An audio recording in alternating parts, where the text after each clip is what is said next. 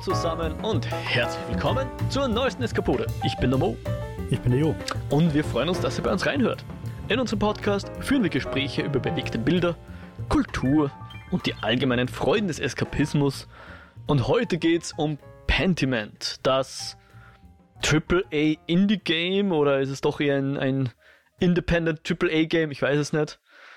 Jedenfalls dieses schöne Spiel werden wir heute besprechen und bevor du bevor ich dir geb, die, die Möglichkeit gebe, darauf zu antworten, wie ich dieses Spiel gerade tituliert habe, möchte ich nur eins vorneweg noch sagen. Ähm, wir werden natürlich die Spoiler wieder hinter einer Spoilerwarnung verbergen, aber so viel sei gesagt, wenn ihr dieses Spiel spielen wollt, gibt es die Möglichkeit dazu im Game Pass. Den haben wir eh schon das ein oder andere Mal erwähnt in der einen oder anderen Diskussion. Und Jo, wenn ich es richtig verstanden habe, hast du dir dieses Spiel auch über den Game Pass und Anführungszeichen ja, besorgt. Das Spiel hat mich tatsächlich so sehr fasziniert, also rein von der Optik her, dass ich gesagt habe, okay, ich gebe dem Game Pass noch eine Chance. Und ich will ihn lieben, kann ihn aber nicht ganz lieben, weil mir das Cloud Gaming einfach echt mehrmals abgestürzt und abgeschissen ist. Aber prinzipiell ist es cool und ich werde wohl auch weiter meine 13 Euro dafür zahlen. Du könntest das ja auch installieren, also am PC. Ich habe sogar installiert gehabt, wollte dann aber die coolen Features des Cloud Gamings nutzen. Mm, ja. Und habe mich im Nachhinein geärgert, dass ich es nicht über die installierte Version gespielt habe. Aber theoretisch, ich glaube, das müsste sogar synken, oder? Ich habe es nicht ausprobiert, okay. aber meine ja. Idee war ja eigentlich, also die Idee wäre eigentlich gewesen, dass ich es dann halt am Mac beziehungsweise am Tablet spiele. Hab's da aber tatsächlich einfach nicht geschafft, irgendwie die zum Laufen zu kriegen. Also ich es hat mm, den Xbox Controller, Controller erkannt mm. und es hat ihn auch anzeigt, aber es konnte keine Verbindung herstellen. Warum auch immer. Okay, passt. Gut, so viel zum Game Pass. Also wer das Spiel spielen möchte, hat darüber die Möglichkeit oder natürlich einfach den Entwicklern direkt das Geld irgendwie zuschanzen, äh, ist zu haben für Windows, Xbox One und Xbox Series Konsolen. Äh, gepublished von den Xbox Game Studios und entwickelt von einem durchaus namhaften Entwickler, aber nur, wenn ich das richtig verstanden habe, einem kleinen Team von Obsidian Entertainment. Genau, also Obsidian kennt man für Meisterwerke wie South Park Stick of Truth. ist übrigens wirklich einfach ein gutes Rollenspiel, also kann man nichts dagegen sagen. Ähm, und so Sachen wie Tyranny und ähm, Pillars of Eternity, oder? Da darf man nicht bin da ganz schlecht bei sowas, ja. Knights of the Old Republic 2 auf jeden Fall. Ah, okay, ja. Also, und, und das sehr beliebte Fallout Vegas, also New Vegas. Mhm das so ein bisschen das Spin-off zu Fallout 3 damals war. Und mhm. das, soweit ich weiß, von einigen als bestes Fallout eigentlich zumindest storytechnisch betrachtet wird. Ah. Äh, leider Gottes ist das Studio auch ein bisschen dafür verschrien, dass sie Spiele sehr verpackt und hinig rausbringen. Und da kann man gleich vorweg sagen, also mir sind eigentlich, abgesehen davon, dass die Cloud halt manchmal abgekackt ist, keine größeren Bugs bei Pentiment aufgefallen. Per se Bugs auch nicht ganz, aber bisschen Unstimmigkeiten in den Dialogen, aber das kann man dann das auch stimmt, darauf ja. rausschieben, dass es einfach wirklich ein kleineres Team war. Also die, also, die Credits sind wirklich nicht sonderlich lang, von den EntwicklerInnen zumindest.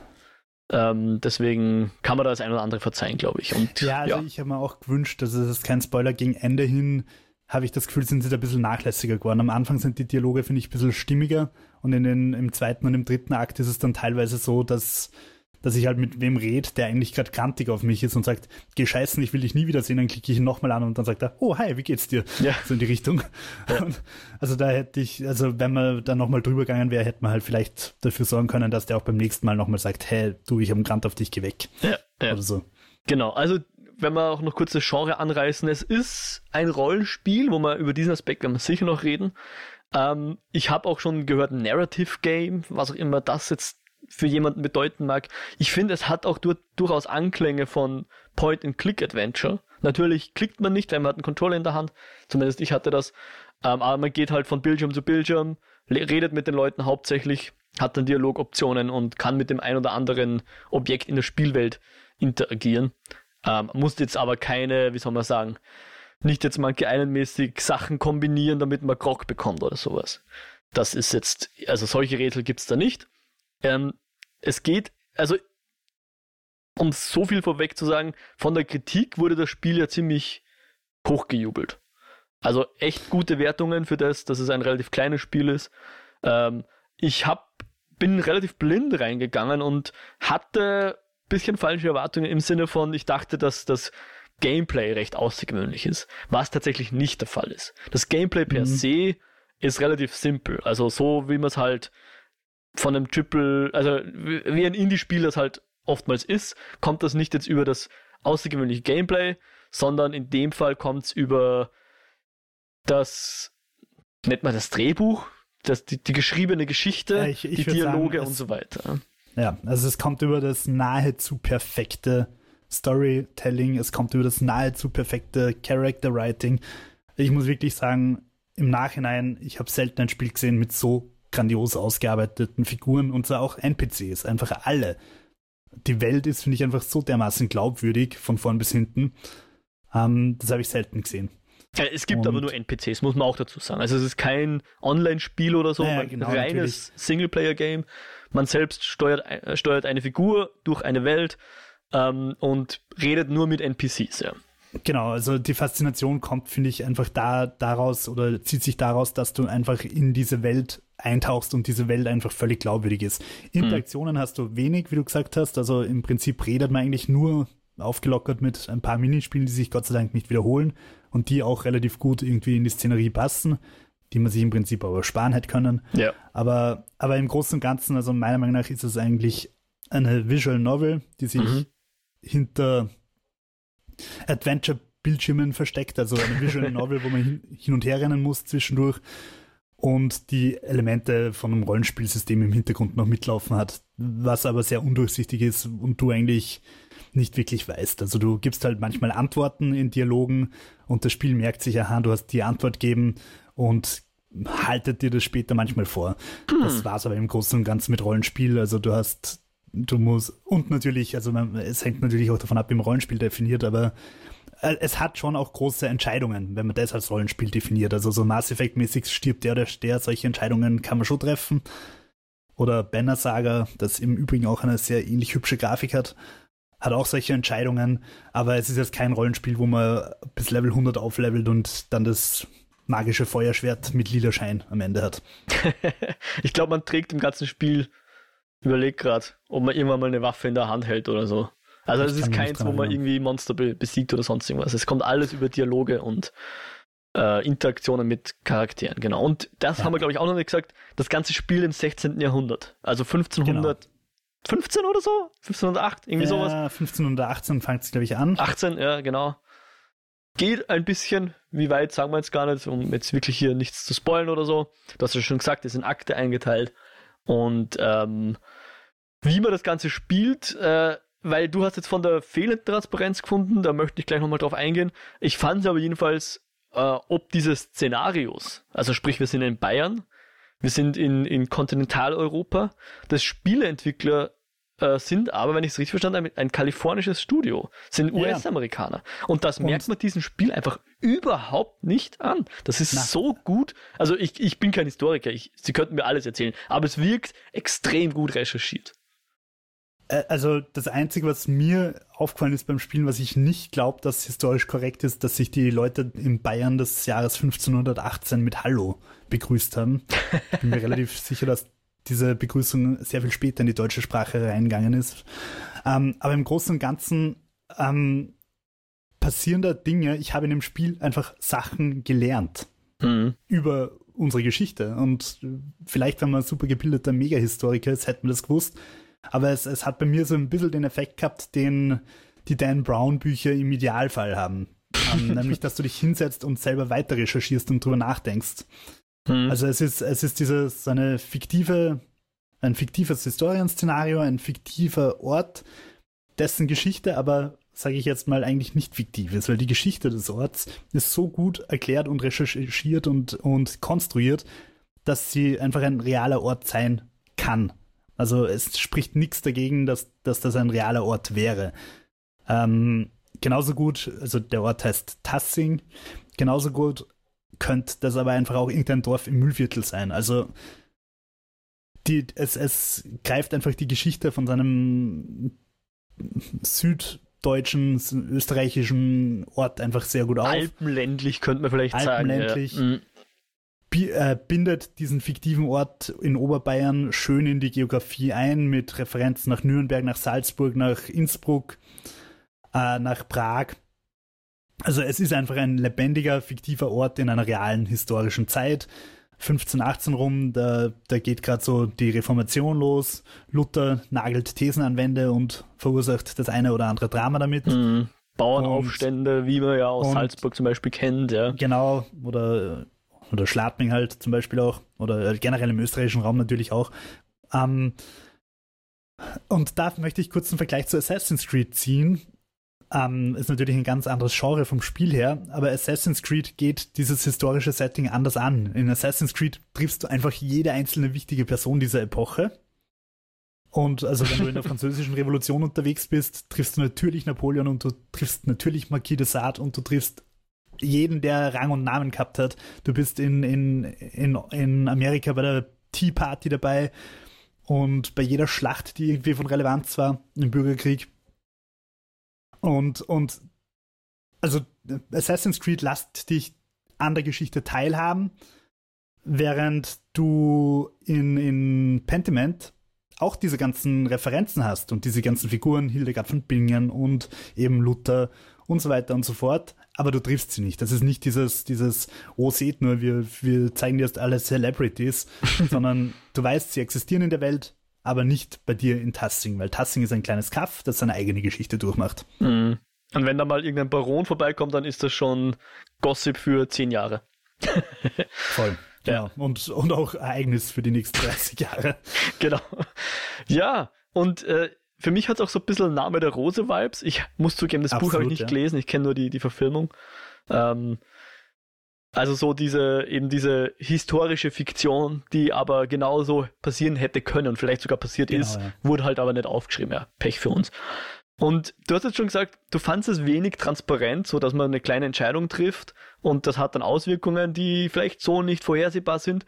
Ich muss aber zugeben, dass genau dieser Aspekt mir in Pentiment wesentlich besser gefallen hat, als das zum Beispiel bei Witcher der Fall war. Also ich habe Witcher 3 super gern gespielt.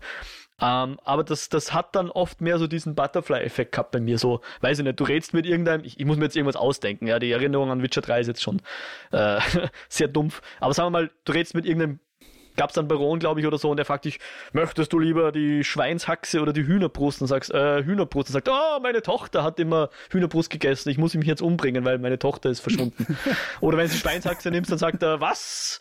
ihr mögt Schweine, ihr äh, scheucht euch davon oder sowas. Ja, du denkst, okay, äh, auf das wollte ich jetzt nicht raus oder keine Ahnung. Oder das Schlimmste ich ist, wenn, wenn, du sagst, wenn irgendjemand singt oder wie fandst du meinen Gesang und du möchtest eigentlich den unterstützen sagst, ich fand das wunderbar wie eine Nachtigall und dann sagt er so, oh, ich fand das wunderbar wie eine Nachtigall und so sarkastisch oder so und dann, dann hast du genau den gegenteiligen Effekt, den du eigentlich sagen wolltest.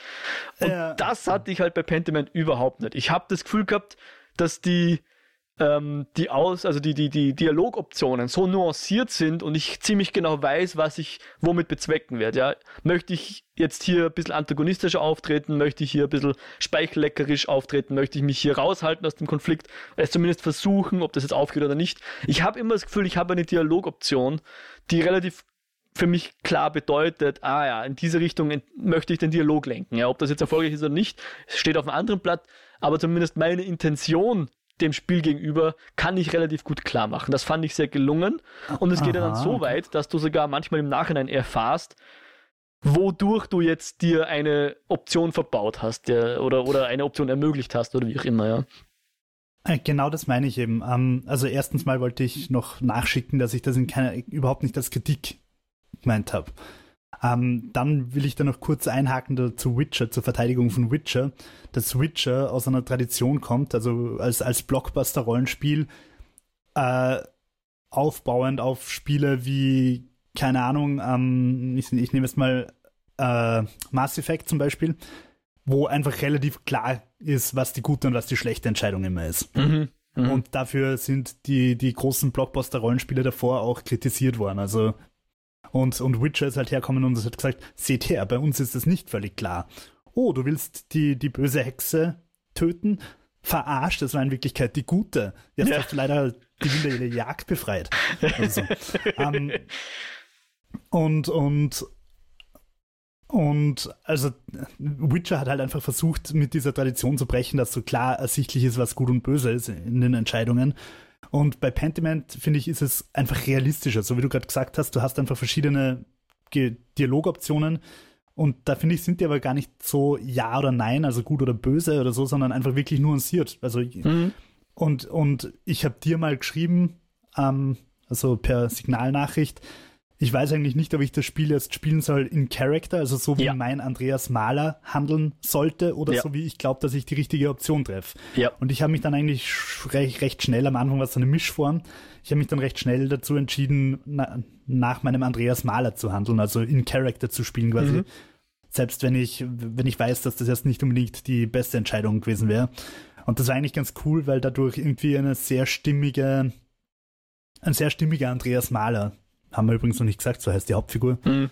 ähm, sich entwickelt hat. Also der, das hat sich wirklich auch dynamisch ergeben, dass teilweise dann die Dialogoptionen sich einfach auch verändert haben. Also du, du prägst deine Figur Andreas Mahler, du kannst das Geschlecht nicht auswählen und den Namen auch nicht und auch das Aussehen nicht. Du hast eben diesen Andreas Mahler, der ist ein Geselle, ein Malergeselle und der will sein Meisterstück äh, in, im Kloster Kirsau, das neben Tassing, neben dem Ort Tassing ist, voll, vollenden und er arbeitet deswegen dort im Skriptorium, in einem der letzten Skriptorien in Bayern, weil halt mittlerweile alle auf Buchdruck umgestiegen sind.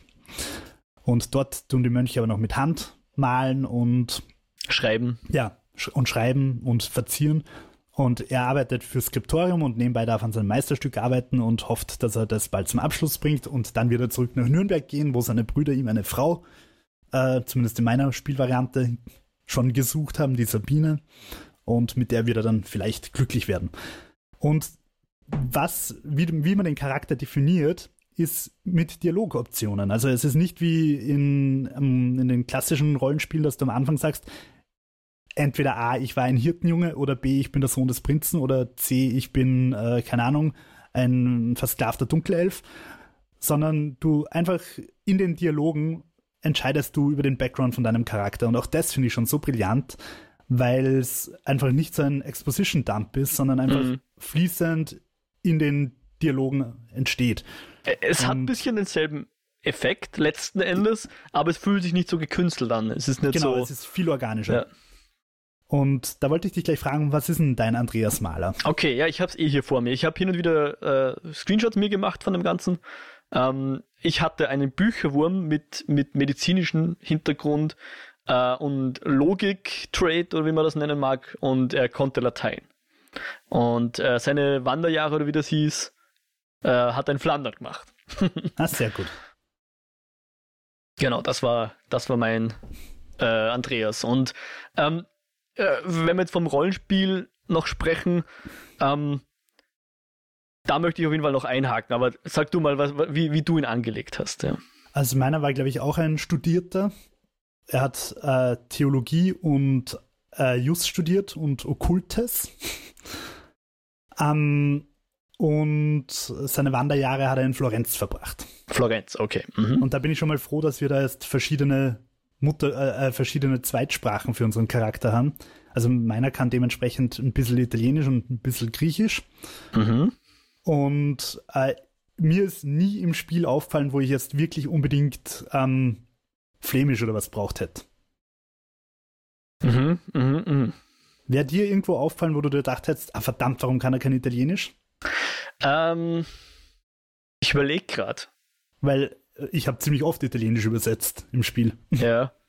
Äh, ja. Also, da, dass das Lateinisch vorgekommen ist, ist mir aufgefallen. Aber vielleicht hat das Spiel sich dann entsprechend angepasst. Könnte natürlich sein. Und das ist vielleicht auch so ein bisschen ein, ein Punkt, da müssen wir dann sicher auch noch in, in, in unserem Spoiler-Part ein bisschen drüber reden, was jetzt Illusion ist und was tatsächlich, nennen wir es mal, Freiwille ist, ja. ja. Müssen wir später noch ein bisschen drüber reingehen, aber das, das, da glaube ich, gehen wir zu sehr ins Spoiler-Territorium. Ja, also ich meine, bei so Visual Novels ist es ja oft so, dass die Entscheidungen im Endeffekt dann Scheinentscheidungen sind, dass du zwar glaubst, du triffst das die Riesenentscheidung, aber im Hintergrund biegt der Weg nicht sonderlich weit ab. Ähm, es kann natürlich sein, da wo ich ein italienisches Buch finde, dass du da einfach ein flämisches Buch findest dann. Aber ja. Hm.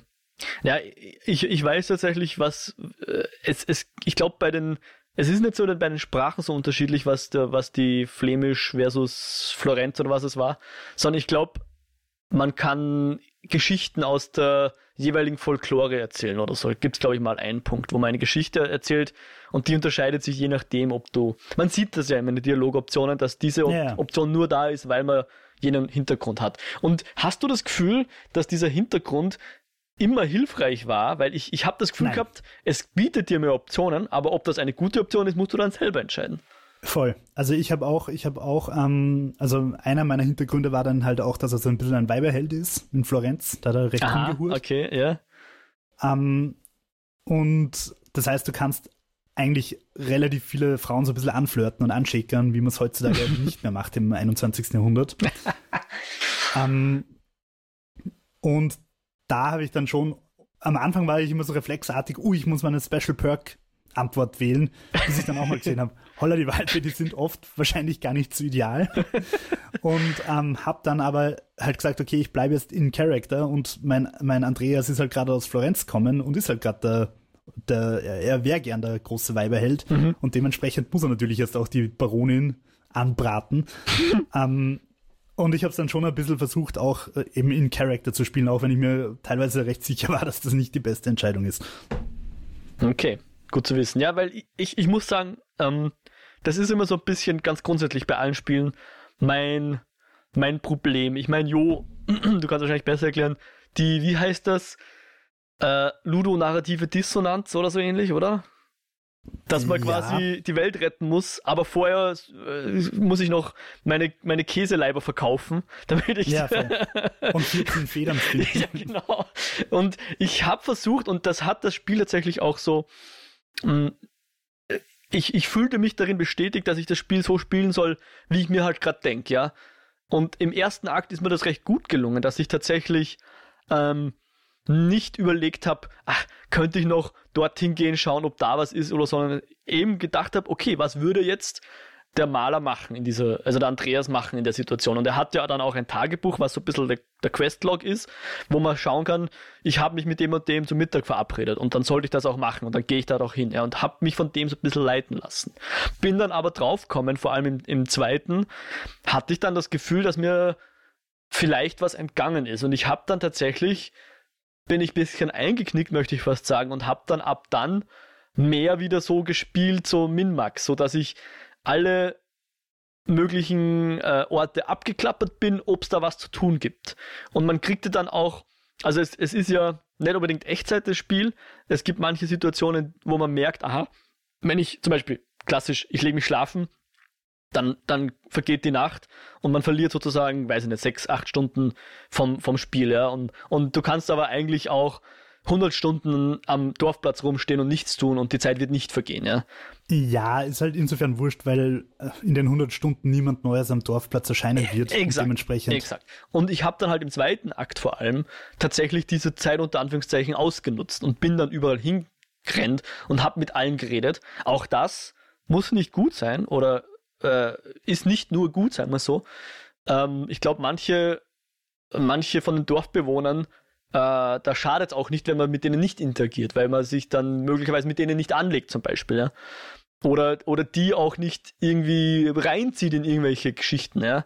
Ähm, also ich möchte nicht sagen, dass das irgendwie jetzt äh, von Vorteil war, dass ich das gemacht habe, aber ich habe halt gemerkt, ich hätte halt gern so viele Informationen wie möglich und das kriege ich nur, indem ich ähm, in jeder Zeiteinheit möglichst viel mache und ich habe dann, das hat sich dann fast so ein bisschen nach nach Arbeit angefühlt, nach Hausaufgaben. Ich habe dann immer in jeder Situation, wo es ging, möglichst jeden Ort einmal besucht und geschaut, ob ich da irgendwas interagieren kann oder ob ich da irgendeinen Dialog führen kann, der mich weiterbringt, der neue Optionen aufmacht.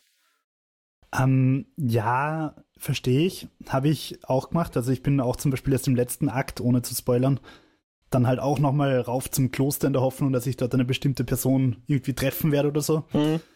Ähm, aber das Spiel macht da was dagegen. Ja. Zwei relativ clevere Sachen. Nämlich ja. erstens mal finde ich, da wo es, es zieht dich nicht unnötig in denselben Dialog immer und immer wieder rein, sondern wenn das Spiel da gerade nichts zu sagen hat, dann sagt die Person, die da am Feld steht, halt einfach nur Hallo Andreas. Mhm. Also es, es zieht dich das nicht in einen unnötigen, oh, wie geht's der Frau und den Kindern, hast du deine Schweine schon gefüttert, Dialog. Eine Person gab es, wo mir das passiert ist. Die war unten. Eh, aber, aber, aber im, Großen und Ganzen ja, im Großen und Ganzen ist es ja. da recht forgiving. Ja, also es, das stimmt. Es, es, geht sehr sorgsam mit deiner ja, Zeit um. Du merkst, also, wenn etwas anderen, ein, ein äh, Sackgasse ist. Ja. Genau, mhm. also das habe ich in anderen Spielen schon sehr viel schlimmer erlebt. zum einen. Und zum anderen äh, gibt es manche Events, die einfach Zeit brauchen. Also Zeit Richtig. ist eigentlich die einzige Ressource in dem Spiel mit der du vorsichtig umgehen äh, musst. Und darum finde ich es auch schön, dass wir das jetzt gemeinsam besprechen, ja. weil ich einfach hoffe, dass wir hier und da andere Entscheidungen getroffen genau. haben. Und es gibt eben als Beispiel, jemand lädt dich zur Jagd ein Aha. in die Berge. Und da steht dann halt vorher klar da, Achtung, das wird einige Zeit in Anspruch nehmen. Genau. Und dann weiß ich halt, okay, das ist ein Event, da wird mir die Zeit fehlen, um mit Dorfbewohnern am Marktplatz zu reden. Genau. Und, und solche Events gibt es oftmals, wo du halt einfach zwei, drei solche zu, parallel hast und du musst dich halt entscheiden, gehst lieber mit dem oder gehst lieber mit dem oder machst lieber das. Und, und da musst du dann halt als Detektiv abwiegen, ähm, wo ist deine Zeit am besten oder vermutlich am besten eingesetzt. Und, und ähm, ja, also ich finde es eigentlich von der Spielmechanik her ziemlich geil. Wir haben vielleicht noch gar nicht erwähnt, dass äh, die Grundprämisse ist, dass du als Andreas Mahler einen Mord aufklären musst. Das ist eigentlich das, was durch die Handlung führt und das ist das, was du machen musst. Das würde ich jetzt nicht als großen Spoiler sehen. Das ist das, was die Story ins Rollen bringt. Mhm. Ähm, du musst halt rumrennen und mit den Dorfbewohnern reden und herausfinden, wer der Mörder ist. Oder zumindest, wer hat ein Motiv, wer hat, keine genau. Ahnung. Genau. Also das, das, treibt, ja, genau. das, treibt, die Story an. Also du musst jetzt nicht nur dein Meisterstück fertigstellen, nach Nürnberg gehen und heiraten und Kinder zeugen und glücklich werden, sondern du musst äh, den Mord aufklären. Das ist die Story. Ähm, ich würde ein bisschen kritisieren, dass du als Andreas Mahler eigentlich keinerlei Qualifikation dafür hast. ähm, außer vielleicht, dass du halt kein Motiv hast. Mhm. aber, aber, ich finde das eigentlich ganz clever eingefädelt vom Spiel, weil es ist ja nicht so, dass jemand sagt, hey, du bist jetzt hier, ist dein Sheriff-Stern, löst den Fall, sondern ähm, es wird schon quasi dargelegt, wie das jetzt ablaufen wird. Und du kannst ja dann sozusagen die Initiative versuchen zu übernehmen. So. Ja, voll stimmt, ja. Also wie, ich wiederhole mich, das Writing, das Drehbuch ist einfach fantastisch. Mhm. Es ist total organisch und stimmig und, und fühlt sich überhaupt, also selten konstruiert an. Und ich finde, wenn sich's konstruiert an, fühlt dann eher im zweiten und dritten Akt. Mhm. Da, da habe ich ein bisschen den Eindruck, dass es ein bisschen zu rushen beginnt, dass ihnen vielleicht die Zeit ausgegangen ist und dass sie dann äh, ein bisschen verdichten. Aber, aber im Großen und Ganzen finde ich es einfach unglaublich glaubwürdig und genauso war Bayern mit, äh, 1518. Ja. Genau, und, und, was jetzt dazu noch kommt, um, um, um uns dann vielleicht bald mal in den Spoiler-Part zu führen, aber was ich gerne noch im allgemeinen Teil sagen würde, ist, ähm, es beschränkt sich jetzt nicht nur auf die Darstellung dieses Tages, sondern es gibt dann auch noch so ein bisschen allegorische Szenen, sage ich jetzt mal. Eh gleich die erste Szene, wenn du jetzt weißt, was, wovon ich rede, mhm, ist, ist, ja, ja. ist so ein, eine gewisse Metapher fast, die man da mh, mm, spielen kann sozusagen. Auch das fand ich sehr gut gelöst und auch die Auswirkungen, äh, die das aufs Gameplay hat. Weil man kann nämlich, wenn man jetzt mit jemandem redet und manchmal hat man dann die Option, sozusagen einen internen Monolog zu führen. So im Sinne von, ich glaube, er möchte vielleicht das und das sagen und dann kann man so ein bisschen mit sich selbst im Dialog sein, aber vielleicht möchte er mich auch hinters Licht führen oder ich sollte ihm nicht vertrauen oder so irgendwas. Und es ändert jetzt an den Dialogoptionen eigentlich nichts, aber manchmal hilft so ein bisschen drüber zu reflektieren, wie möchte ich jetzt eigentlich diesen Dialog weiterführen. Mhm. Und auch das fand ich eigentlich äh, eine sehr clevere Sache. Und auch die Thematiken, die das ganze Spiel anspricht. Das ist nämlich, ich finde, ich weiß nicht, wie es dir ging, aber ich fand halt, dass im Grunde vor, das Spiel spielt jetzt, sagen wir mal, vor 500 Jahren, grob gesagt, ja, dass die zum Teil einfach auch dieselben Probleme hatten, wie heute auch noch existieren, ja. Ja, voll. Von, und zwar glaubwürdig. Also das Glaub, nicht, weil ja. man die heutigen Probleme auf damals übertragen hat, sondern weil es einfach Probleme sind, die die Menschen wahrscheinlich vor 500 Jahren oder auch vor 1000 Jahren genauso gehabt haben wie jetzt. Mhm. So, das Offensichtlichste ist wahrscheinlich sogar noch äh, Antisemitismus, ja. Oder, oder halt auch das, äh, weiß ich nicht, nennen wir es jetzt mal emotionale Arbeit oder, oder, oder Caretaking Work und so weiter, dass das ja. äh, auch damals natürlich, also natürlich, auch damals war das vorwiegend die Frauenarbeit, ja. Und, und man denkt sich dann so, ha, so viel hat sich dann irgendwie doch nicht geändert. Komisch, ja. Ja. da kommt man sich immer so gut vor und so weit entwickelt, aber in Wirklichkeit. Sind wir Bayern im Jahr 1518. Ja, richtig, ja, genau. Ja, voll. Ähm, bevor wir in den Spoiler-Part gehen, äh, vielleicht noch kurze Abst oder kurze Einschätzung. Wie war's, das Ganze? Um, also das Ganze ist ja so in 15 bis 20 Stunden durchgespielt und dafür fand ich sehr gut. Ähm, mhm. Ich habe eben so ein bisschen meine Problemchen gehabt, ähm, wie schon angesprochen, so ein bisschen mit dem, war vielleicht auch die Erwartungshaltung, dass jetzt das Gameplay per se nicht sonderlich neu ist oder berauschend ist oder besonders ist. Ähm, aber es war ein super interessantes Spiel, was man halt hin und wieder so spielen kann. Ich glaube nicht, dass ich jetzt, jetzt sofort Pentiment 2 spielen möchte, aber ich habe tatsächlich Lust, dass ich mir jetzt vielleicht Monkey Island anschaue, das neue, weil das ja auch im Game Pass ist. mhm. Und die Länge, die es gehabt hat, fand ich auch passend. Recht viel länger hätte ich es jetzt auch nicht mehr spielen wollen, aber diese 15 bis 20 Stunden, die ich jetzt gespielt habe, ich weiß nicht, ob ich die genaue Stundenanzahl irgendwie nachschauen kann, ich glaube nicht. Die fand ich super und die, die haben, haben mich gut unterhalten, was auch immer das heißen mag. Ja. Es ist ja kein Spaßspiel, es ist aber jetzt auch kein Serious Game, muss man auch sagen. Ja. Ähm, aber das war schon spannend, würde ich es jetzt mal nennen, ja, und, und erleuchtend. Fand ich auf jeden Fall gut, ja. Ja, ich finde, dass das, was du gerade angesprochen hast, nämlich die Spielmechanik, die vielleicht ein bisschen unerwartet war, sie war auch für mich unerwartet, weil ich ehrlicherweise auch nicht gewusst habe, was mich, also dass das jetzt halt mehr so eine Visual Novel eigentlich ist. Ähm, und ich finde aber genau das ist die große Stärke. Ich gebe auch zu, ich habe braucht, bis ich reinkomme. Also die ersten paar Sessions habe ich immer so irgendwie 15 bis 20 Minuten gespielt und dann war mir das Textelesen einfach zu mühsam. Kann man vielleicht auch dazu sagen, dass es einfach nicht vertont ist sondern wirklich alles über Texte läuft und gleichzeitig die Texte aber auch eine extrem wichtige Sache sind, weil je nachdem, mit wem du redest, äh, schauen die Sprechblasen auch anders aus. Also mhm. Also wenn ich zum Beispiel mit dem Drucker im Dorf rede, also der den Buchdruck macht, dann hat der halt schöne Druckschrift, während ich mit, wenn ich mit den Mönchen rede, halt einfach alte Frakturschrift schwer zu entziffern habe. Mhm. Ähm, wenn ich mit einem Bauern rede, dann hat der teilweise Rechtschreibfehler in der Sprechblase wenn ich mit einem Kind rede, dann hat das irgendwie verschnörkelte Schrift und so weiter. Also das Schriftbild ändert sich je nachdem, mit wem ich rede. Und das ist auch ähm, deshalb schon mal total spannend, weil man immer wieder mysteriöse Botschaften findet, die offenbar mit dem Mord zu tun haben. Und ich dann halt irgendwann begonnen habe, mit jedem zu reden, um zu schauen, ob die Schrift auf diesen Botschaften dieselbe Schrift ist wie die Person, die da redet. Mhm. Ähm, oder halt auch, wenn Menschen emotional werden, zum Beispiel äh, zu schreien beginnen oder so, mhm. Dann, dann wird die Schrift einfach tinten, tintenklecksig und, und, und unsauber. Mhm. Also mit dem Schriftbild wird extrem viel gearbeitet und ich finde das extrem cool. Du kannst ja auch am Anfang entscheiden, möchtest du es wirklich mit Hardcore-Schriften, also so mit Frakturschrift und so weiter haben, oder möchtest du es vereinfacht, damit es besser leserlich ist. Ja. Und äh, welche hast du genommen? Ich habe die die Hardcore-Schrift sozusagen genommen. Ja, ja ich auch und ich habe es nicht bereut. Also es, weil, weil das Schriftbild einfach so eine Stärke ist und auch, und das ist auch wirklich innovativ. Also mir fällt kein anderes Spiel ein, das so über die Schrift arbeitet. Ja. Und das, das war und, aber auch ein, ein, sehr wichtiger, also da haben sie auch viel Zeit oder sagen wir so, ich, ich werde das in die Shownotes packen. Es gibt da von Lettermatic, die haben hier Research gemacht und diese, diese äh, Types erschaffen für das Spiel, ja, weil natürlich sind nicht ja, cool. 100% authentische Schriften, die könnten wir wahrscheinlich nicht lesen.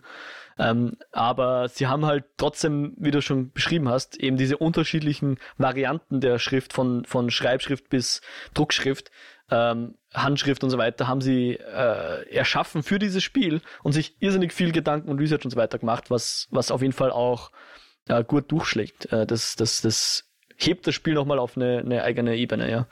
Ich hoffe, ich, ich ja, gebe es dann in die, in die Shownotes rein, vergesst nicht drauf. Ja. Ähm, es ist nämlich wirklich einfach was, was äh, innovativ ist einfach und, und auch ein Alleinstellungsmerkmal. Und ähm, also, aber es halt, ich gebe es zu, am Anfang habe ich ein bisschen braucht, um reinzukommen. Mich hat das Spiel gecatcht nach, nach dem ersten Mord, war ich einfach drin. Und da war, und wie ich dann auch gemerkt habe, okay, ich kann mit den Dialogen da jetzt einfach Spuren finden. Mhm.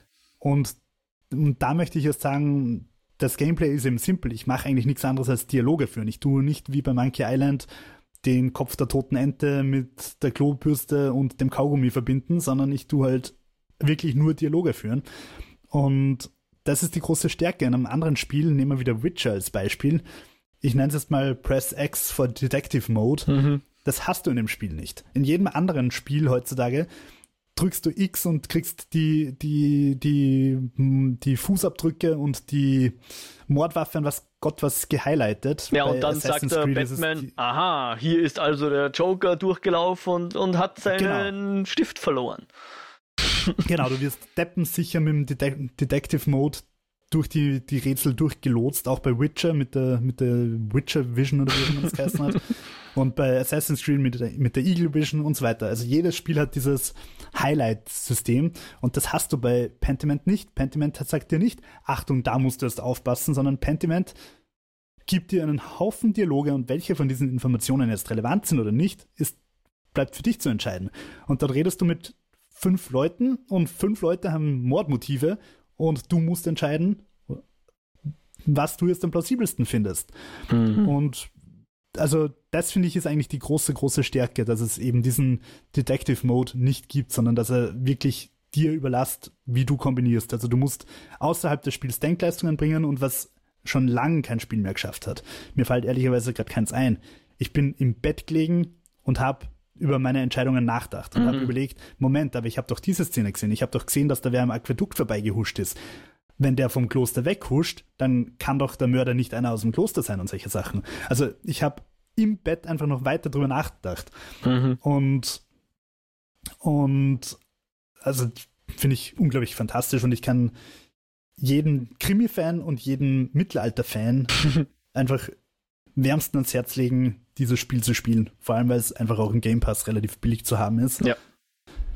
Ja. Ah ja. Ja, genau. Große Begeisterung meinerseits. Sehr schön. Genau, es ist ein Spiel, wo einfach die Fragen wichtiger sind als die Antworten und dass man dann die Konsequenzen auch seiner Handlungen in einer Form spielen muss, die jetzt nicht so plakativ sind, wie du es jetzt zum Beispiel beim Witcher hast, ja.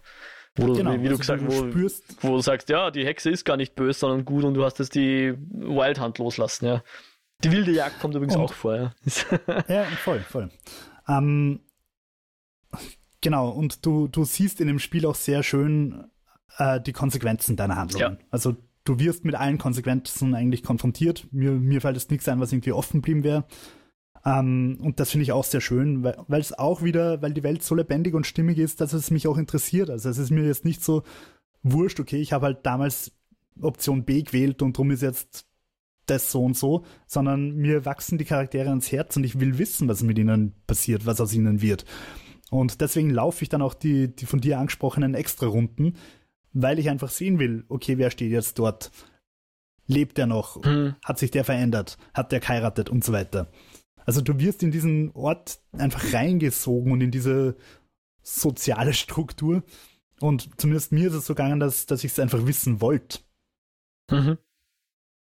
Ja. Und äh, abschließend, bevor ich für den Spoiler-Part wäre, will ich noch sagen, dass ich diese Spielmechanik, nämlich dieses Dialoge lesen und selber entscheiden und Schlüsse ziehen, mir eigentlich total wünschen würde für andere Spiele. Ich hoffe, dass das gut geklaut wird. Also da braucht es natürlich einfach gutes Writing. Mhm. Aber ich würde mir das zum Beispiel voll gut vorstellen können für so ein Ende 19. Äh, Jahrhundert, Anfang 20. Jahrhundert äh, Noir Krimi-Adventure, Sherlock oder so. Hey, ich sag mal, ein Blade Runner-Spiel, also sprich Cyberpunk Roleplay-Game. Ja, ich, ich hab's nicht gespielt, halt wieder das Problem, ja. dass, du, dass du dann wieder Press X für Detective Vision relativ plausibel einbauen kannst. das stimmt, ja.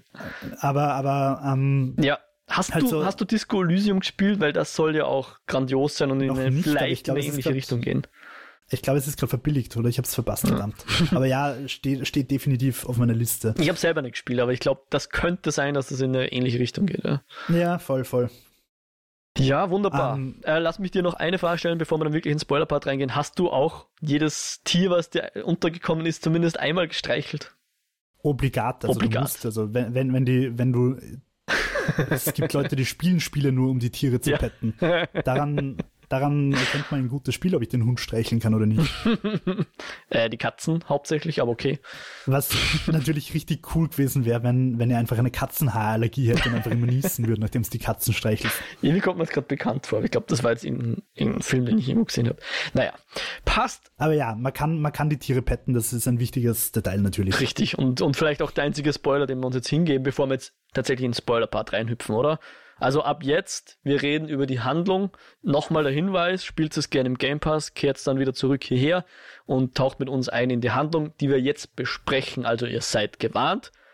Drückt Pause, drückt Stopp, wenn ihr nichts über die Handlung wissen wollt. Ja. Gut, so, wir haben es jetzt schon gesagt, das Ganze hat ja natürlich drei Akte, nicht nur den ersten Akt mit dem Baron.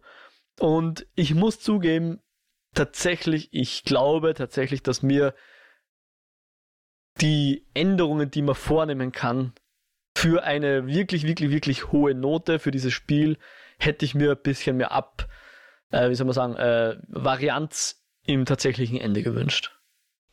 Mhm. Ich hatte das Gefühl, also meinst... Äh, es, ich habe Möglichkeiten, das Ende zu beeinflussen, habe da ein bisschen recherchiert. Letzten Endes findet alles ziemlich gleich statt, ja. Also ich nehme an, ich weiß nicht, wie es dir ging, aber der Kasper wurde auch sowas wie zu deinem Sohn, oder? Und du hast sehr nett und ihn gefördert und nett behandelt. Ja, ja. Und das führt dazu, dass du ihn nicht wegschicken kannst. Also du sagst, geh nach Haus, nach Salzburg, leb dein Leben, lass mich hier zurück. Äh, das schlägt fehl.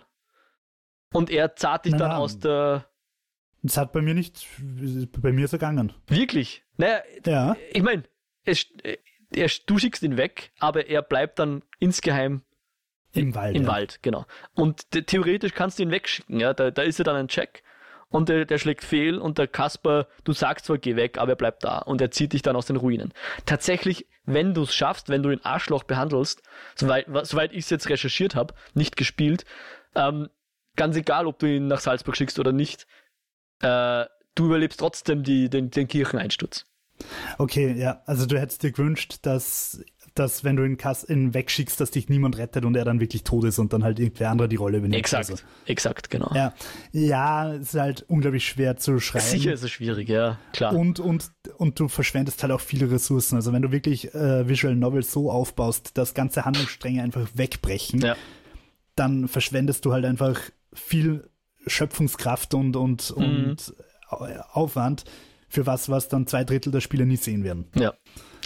Und durchaus. Aber also ja, ich im, in einer perfekten, in einem perfekten Rollenspiel äh, ist es natürlich so. Weil dann würde ich, hätte ich nämlich, glaube ich, tatsächlich den Antrieb, das nochmal zu spielen. Jetzt, wo ich weiß, dass Großen und Ganzen die Unterschiede relativ klein sind, es gibt welche, können wir auch gerne noch durchgehen, welche das sind, ähm, werde ich sie nicht nochmal spielen. Ne? Ja. Das ist tatsächlich das, auf was ich eigentlich rausholt, weil es gibt dann zum Schluss ähm, natürlich Endo, also unterschiedliche Konstellationen, weil wir, wir können jetzt ja einfach mal ein bisschen durchgehen, durch, durch mhm. die Akte. Also fangen wir mal damit an, wen hast du jetzt verdächtigt? Und ich glaube tatsächlich, man weiß ja nie, wer wirklich der Mörder war. Ja, ähm, da möchte ich kurz auch äh, einwerfen, dass einfach der Game Designer in Interviews gesagt hat, dass es in, beim ersten Mord und das vermutlich gilt es auch für den zweiten, dass es kein richtig oder falsch mhm. gibt. Und die Idee dahinter ist halt auch ein bisschen, dass du im Mittelalter noch nicht die Detective Vision und Forensics und so weiter hast, mhm. sondern halt einfach aufgrund von Aussagen ermittelst. Mhm. Wenn du also Glück hast, ist es ein, ein fairer Richter. Wenn es Pech hast, dann mag er dich nicht ja, und bringt dich um. Er, genau.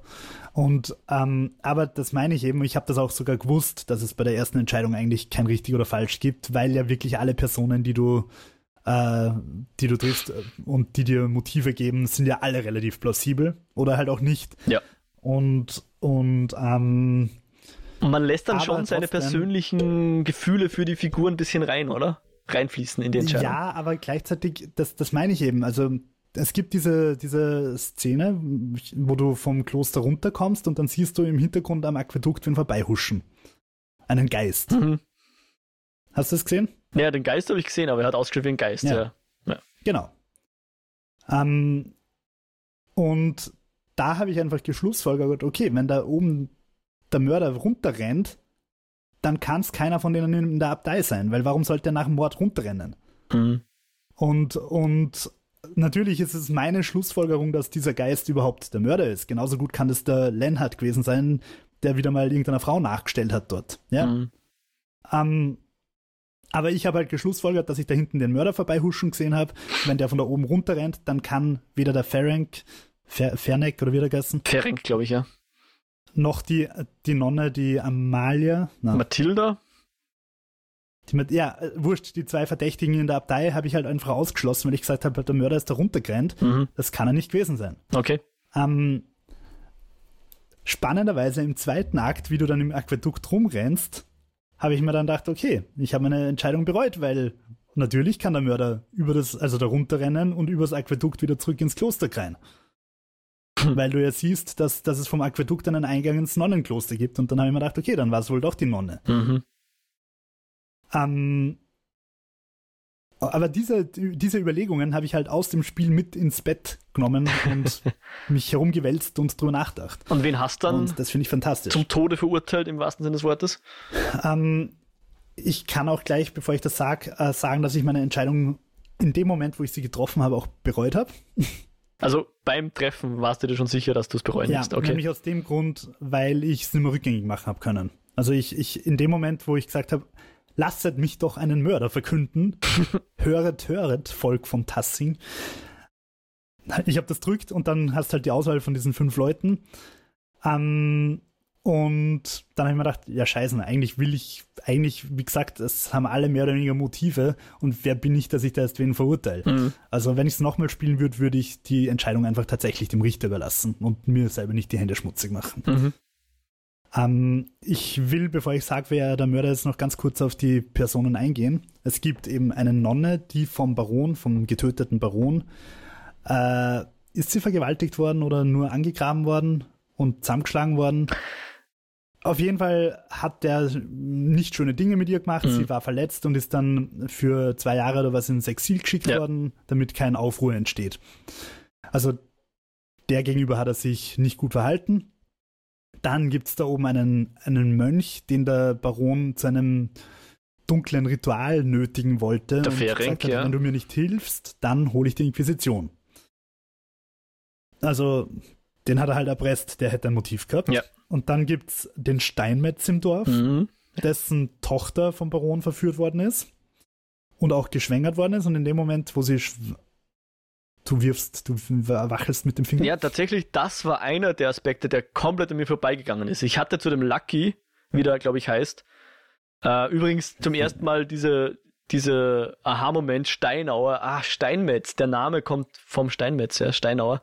Äh, wurscht, aber von dem hatte ich null blassen Dunst, ja. Ich, ich habe den, okay. glaube ich, nicht mal aus Auswahl gehabt, glaube ich. Okay. Weiß cool. nicht. Sehr cool. Vielleicht hatte ich eine Auswahl, um, ja, aber also, ich habe ihn nicht beachtet, ja. Also ja, der Steinmetz, äh, sind, also der ist verheiratet mit der Hebamme des Dorfs mhm. und seine Tochter hat äh, sich in den Baron verliebt. Und der Baron hat ihr schöne Augen gemacht und hat gesagt, hey, komm mit, ich mach dich zur Prinzessin.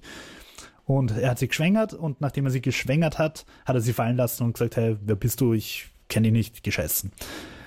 Die die Tochter war zutiefst unglücklich und ist zu den Kräutern der Mutter, der Hebamme, gegangen und wollte das Kind auf eigene Faust wegmachen und hat sich dabei umgebracht.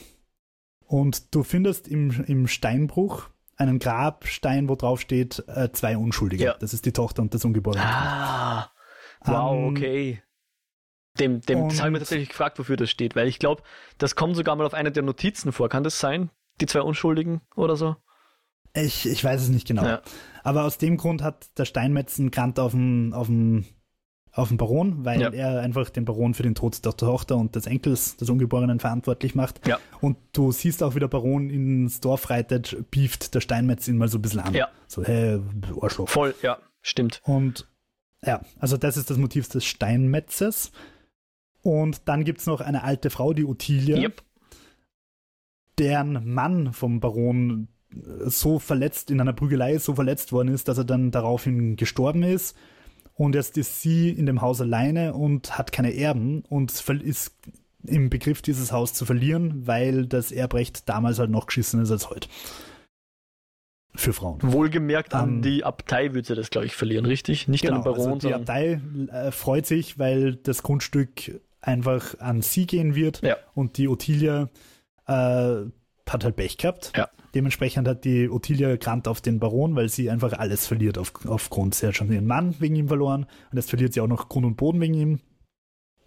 Und bei ihr kann man vielleicht dazu sagen, dass sie so ein bisschen eine Heidin ist. Also sie betet mehr zur alten Perchter als zu, zu, zu den, zum Heiligen St. Moritz und, und zum Kloster.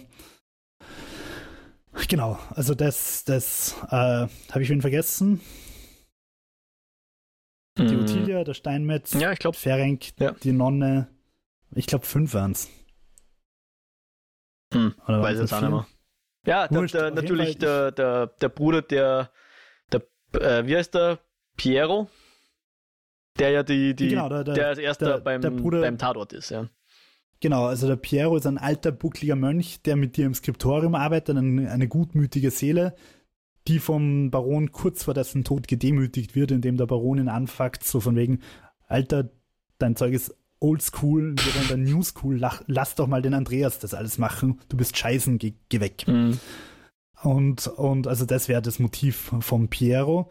Aber so beginnt unsere Geschichte, der Andreas Mahler, unsere Figur sagt, der Piero ist viel zu alt und klapprig. Wir haben ihn zwar gefunden mit der Mordwaffe in der Hand, aber never ever kann der irgendwie den Baron überwältigen und mit seinem eigenen Messer abstechen. Aber die Dialogoptionen sind, glaube ich, da, dass du auch Zweifel haben kannst an, also dass der Piero vielleicht doch nicht so unschuldig ist, wie du gerne glauben möchtest.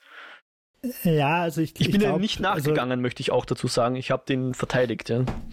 ich habe ja leider Gottes, genau, ich habe ihn auch verteidigt, weil, er, weil ich halt argumentiert habe, dass er zu schwach ist. Ähm, ich habe leider Gottes dann die Autopsie verschlafen. Also der, der, der, der Chirurg, der örtliche Mönchchirurg, Der Florian, Äh, der sagt- übrigens nicht in der Schreibschrift, in der schönen Schreibschrift, sondern in der, in der bäuerlichen Schrift spricht ja, voll, und später genau. in der Druckschrift. ja, voll Fand ich auch ja. sehr, sehr Voll. humanistisch und so, ja. Äh, vor allem einfach, es sind halt so ganz subtile Charakterentwicklungen, einfach so nebenbei, nicht groß mit dem Genau. Hammer, sondern du kannst dir halt dann einen Teil denken. Ja. Und der bietet dir halt an, hä, okay, der, der Abt hat dich zwar gerade jetzt äh, rausgeschmissen und gesagt, du darfst erst wiederkommen, wenn der Mord quasi aufgeklärt ist, aber wenn du später kommst und ein Steinchen gegen mein Fenster wirfst, dann darfst du bei der Autopsie dabei sein. Und ich habe das natürlich fix vorgehabt, nur ich habe dieses Ereignis nicht auslösen können. Ich habe nicht rausgefunden, wann ich dort sein hätte müssen. Hm. Warst du dort? Ja, ich war dort, ja. Ja, ich habe das leider verpasst. Also wahrscheinlich habe ich irgendein anderes Ereignis getriggert, das halt Zeit aufbraucht Hm. und habe das dadurch verpasst. War dann nicht so schlimm, weil du dann vom, vom Florian eine Zusammenfassung kriegst. Ah, okay. Und bei der Zusammenfassung kommt dann halt raus, ja, es hat noch eine zweite Wunde am Kopf gegeben. Die war die Ähm, tödliche, das heißt, ja. es, es hätte theoretisch halt quasi sein können, dass der gute alte Piero ihn mit dem Kerzenleuchter erschlagen hat und ihm dann das Messer noch in den Bauch gestochen hätte. Ja, tatsächlich ist der Baron auf sein eigenes Messer gefallen oder irgendwie sowas, aber ja, genau. Die, die eigentlich tödliche Wunde war eine Stumpfe am Kopf oder sowas. Ja, war, glaub ich, das Ergebnis Ich der habe es nur so nebenbei mitgekriegt, aber ja, Ja. Du hast das, okay, aber gut, das heißt, man kann dieser Autopsie beiwohnen, Mhm. wenn man sie nicht verschlaft. Gut, und jetzt die große Auflösung. Ich habe den Steinmetz hingerichtet, Okay. weil ich argumentiert habe, erstens mal ist sein Motiv, die Motive sind alle plausibel. Ja. Aber ich habe halt gesagt, wie, wie schon vorher erläutert, der Mörder kann nicht in der Abtei sein, weil ich diesen Geist vorbeihuschen gesehen habe von der Abtei weg. Hm. Ähm, und der Einzige, der im Dorf stark genug ist, ist halt der Steinmetz. Die alte Ottilia ist sicher nicht stark genug. Abgesehen davon glaube ich auch nicht, dass die ins Kloster geht, weil sie einfach sich zu unchristlich die ganze Zeit äußert. Ähm, das einzige, der Einzige, der einfach stark genug gewesen wäre und in meinem Gedankengang der Mörder sein kann, ist eben der Steinmetz gewesen. Mhm. Ja, und ähm, den habe ich dann hingerichtet, hat dazu geführt, dass das restliche Spiel seine Frau, die Hebamme, einen ziemlichen Krampf auf mich gehabt hat. Ah, interessant. Und ähm, Das heißt, äh, du wirst dann. Haben die dann, die haben ja dann im späteren Verlauf ein Kind in meinem Playthrough? Hatten die dann bei dir auch ein Kind? Ja, ich glaube schon. Also ein Sohn? Kind. Ein Sohn und den kannst du dann äh, so sagen, äh, also den kannst du den, der fragt dich dann mal, soll er das Handwerk vom Vater übernehmen oder seinen eigenen Träumen nachgehen? Ich weiß Nein, nicht nein, das war der Sohn vom Lennart. Das war der, der, oder? Na, das auch. Der Paul, von dem du jetzt redest.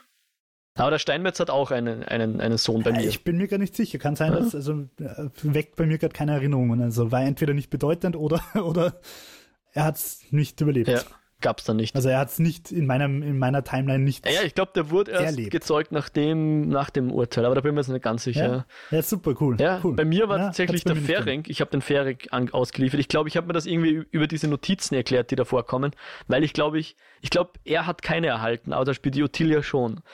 Und ah, doch, er hat auch eine erhalten. Ach schon, okay. Ich weiß nicht, jedenfalls habe ich den ausgeliefert. Ich glaube, ich mochte ihn auch nicht sonderlich. Ähm, und was ich gelesen habe, wird der sonst Inquisitor, wenn, wenn du ihn leben Ja, lässt. wollte ich dir gerade Ja. sagen, wollte ich dir gerade sagen. ähm, und zwar, also hast du sein Grab, oder nicht sein Grab, aber da hast du das Grab ausgehoben? Ähm, ist das im zweiten Akt? Nein, ich glaube nicht. Äh, Ausgehoben nein, habe ich, glaube ich, keins. noch.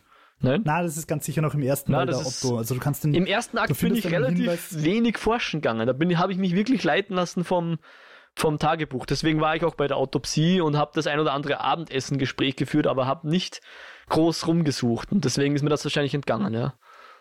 Ja, du kannst, also ich weiß nicht mehr warum, genau, du, du findest halt eine Kopie des Briefs ähm, vom, vom Ferenc an den Baron, Ja. wo er halt sagt, ich mache bei deinem, bei deinem lasterhaften Ritual nicht mit. Die habe ich Und- gefunden, den, den Brief zumindest, ja.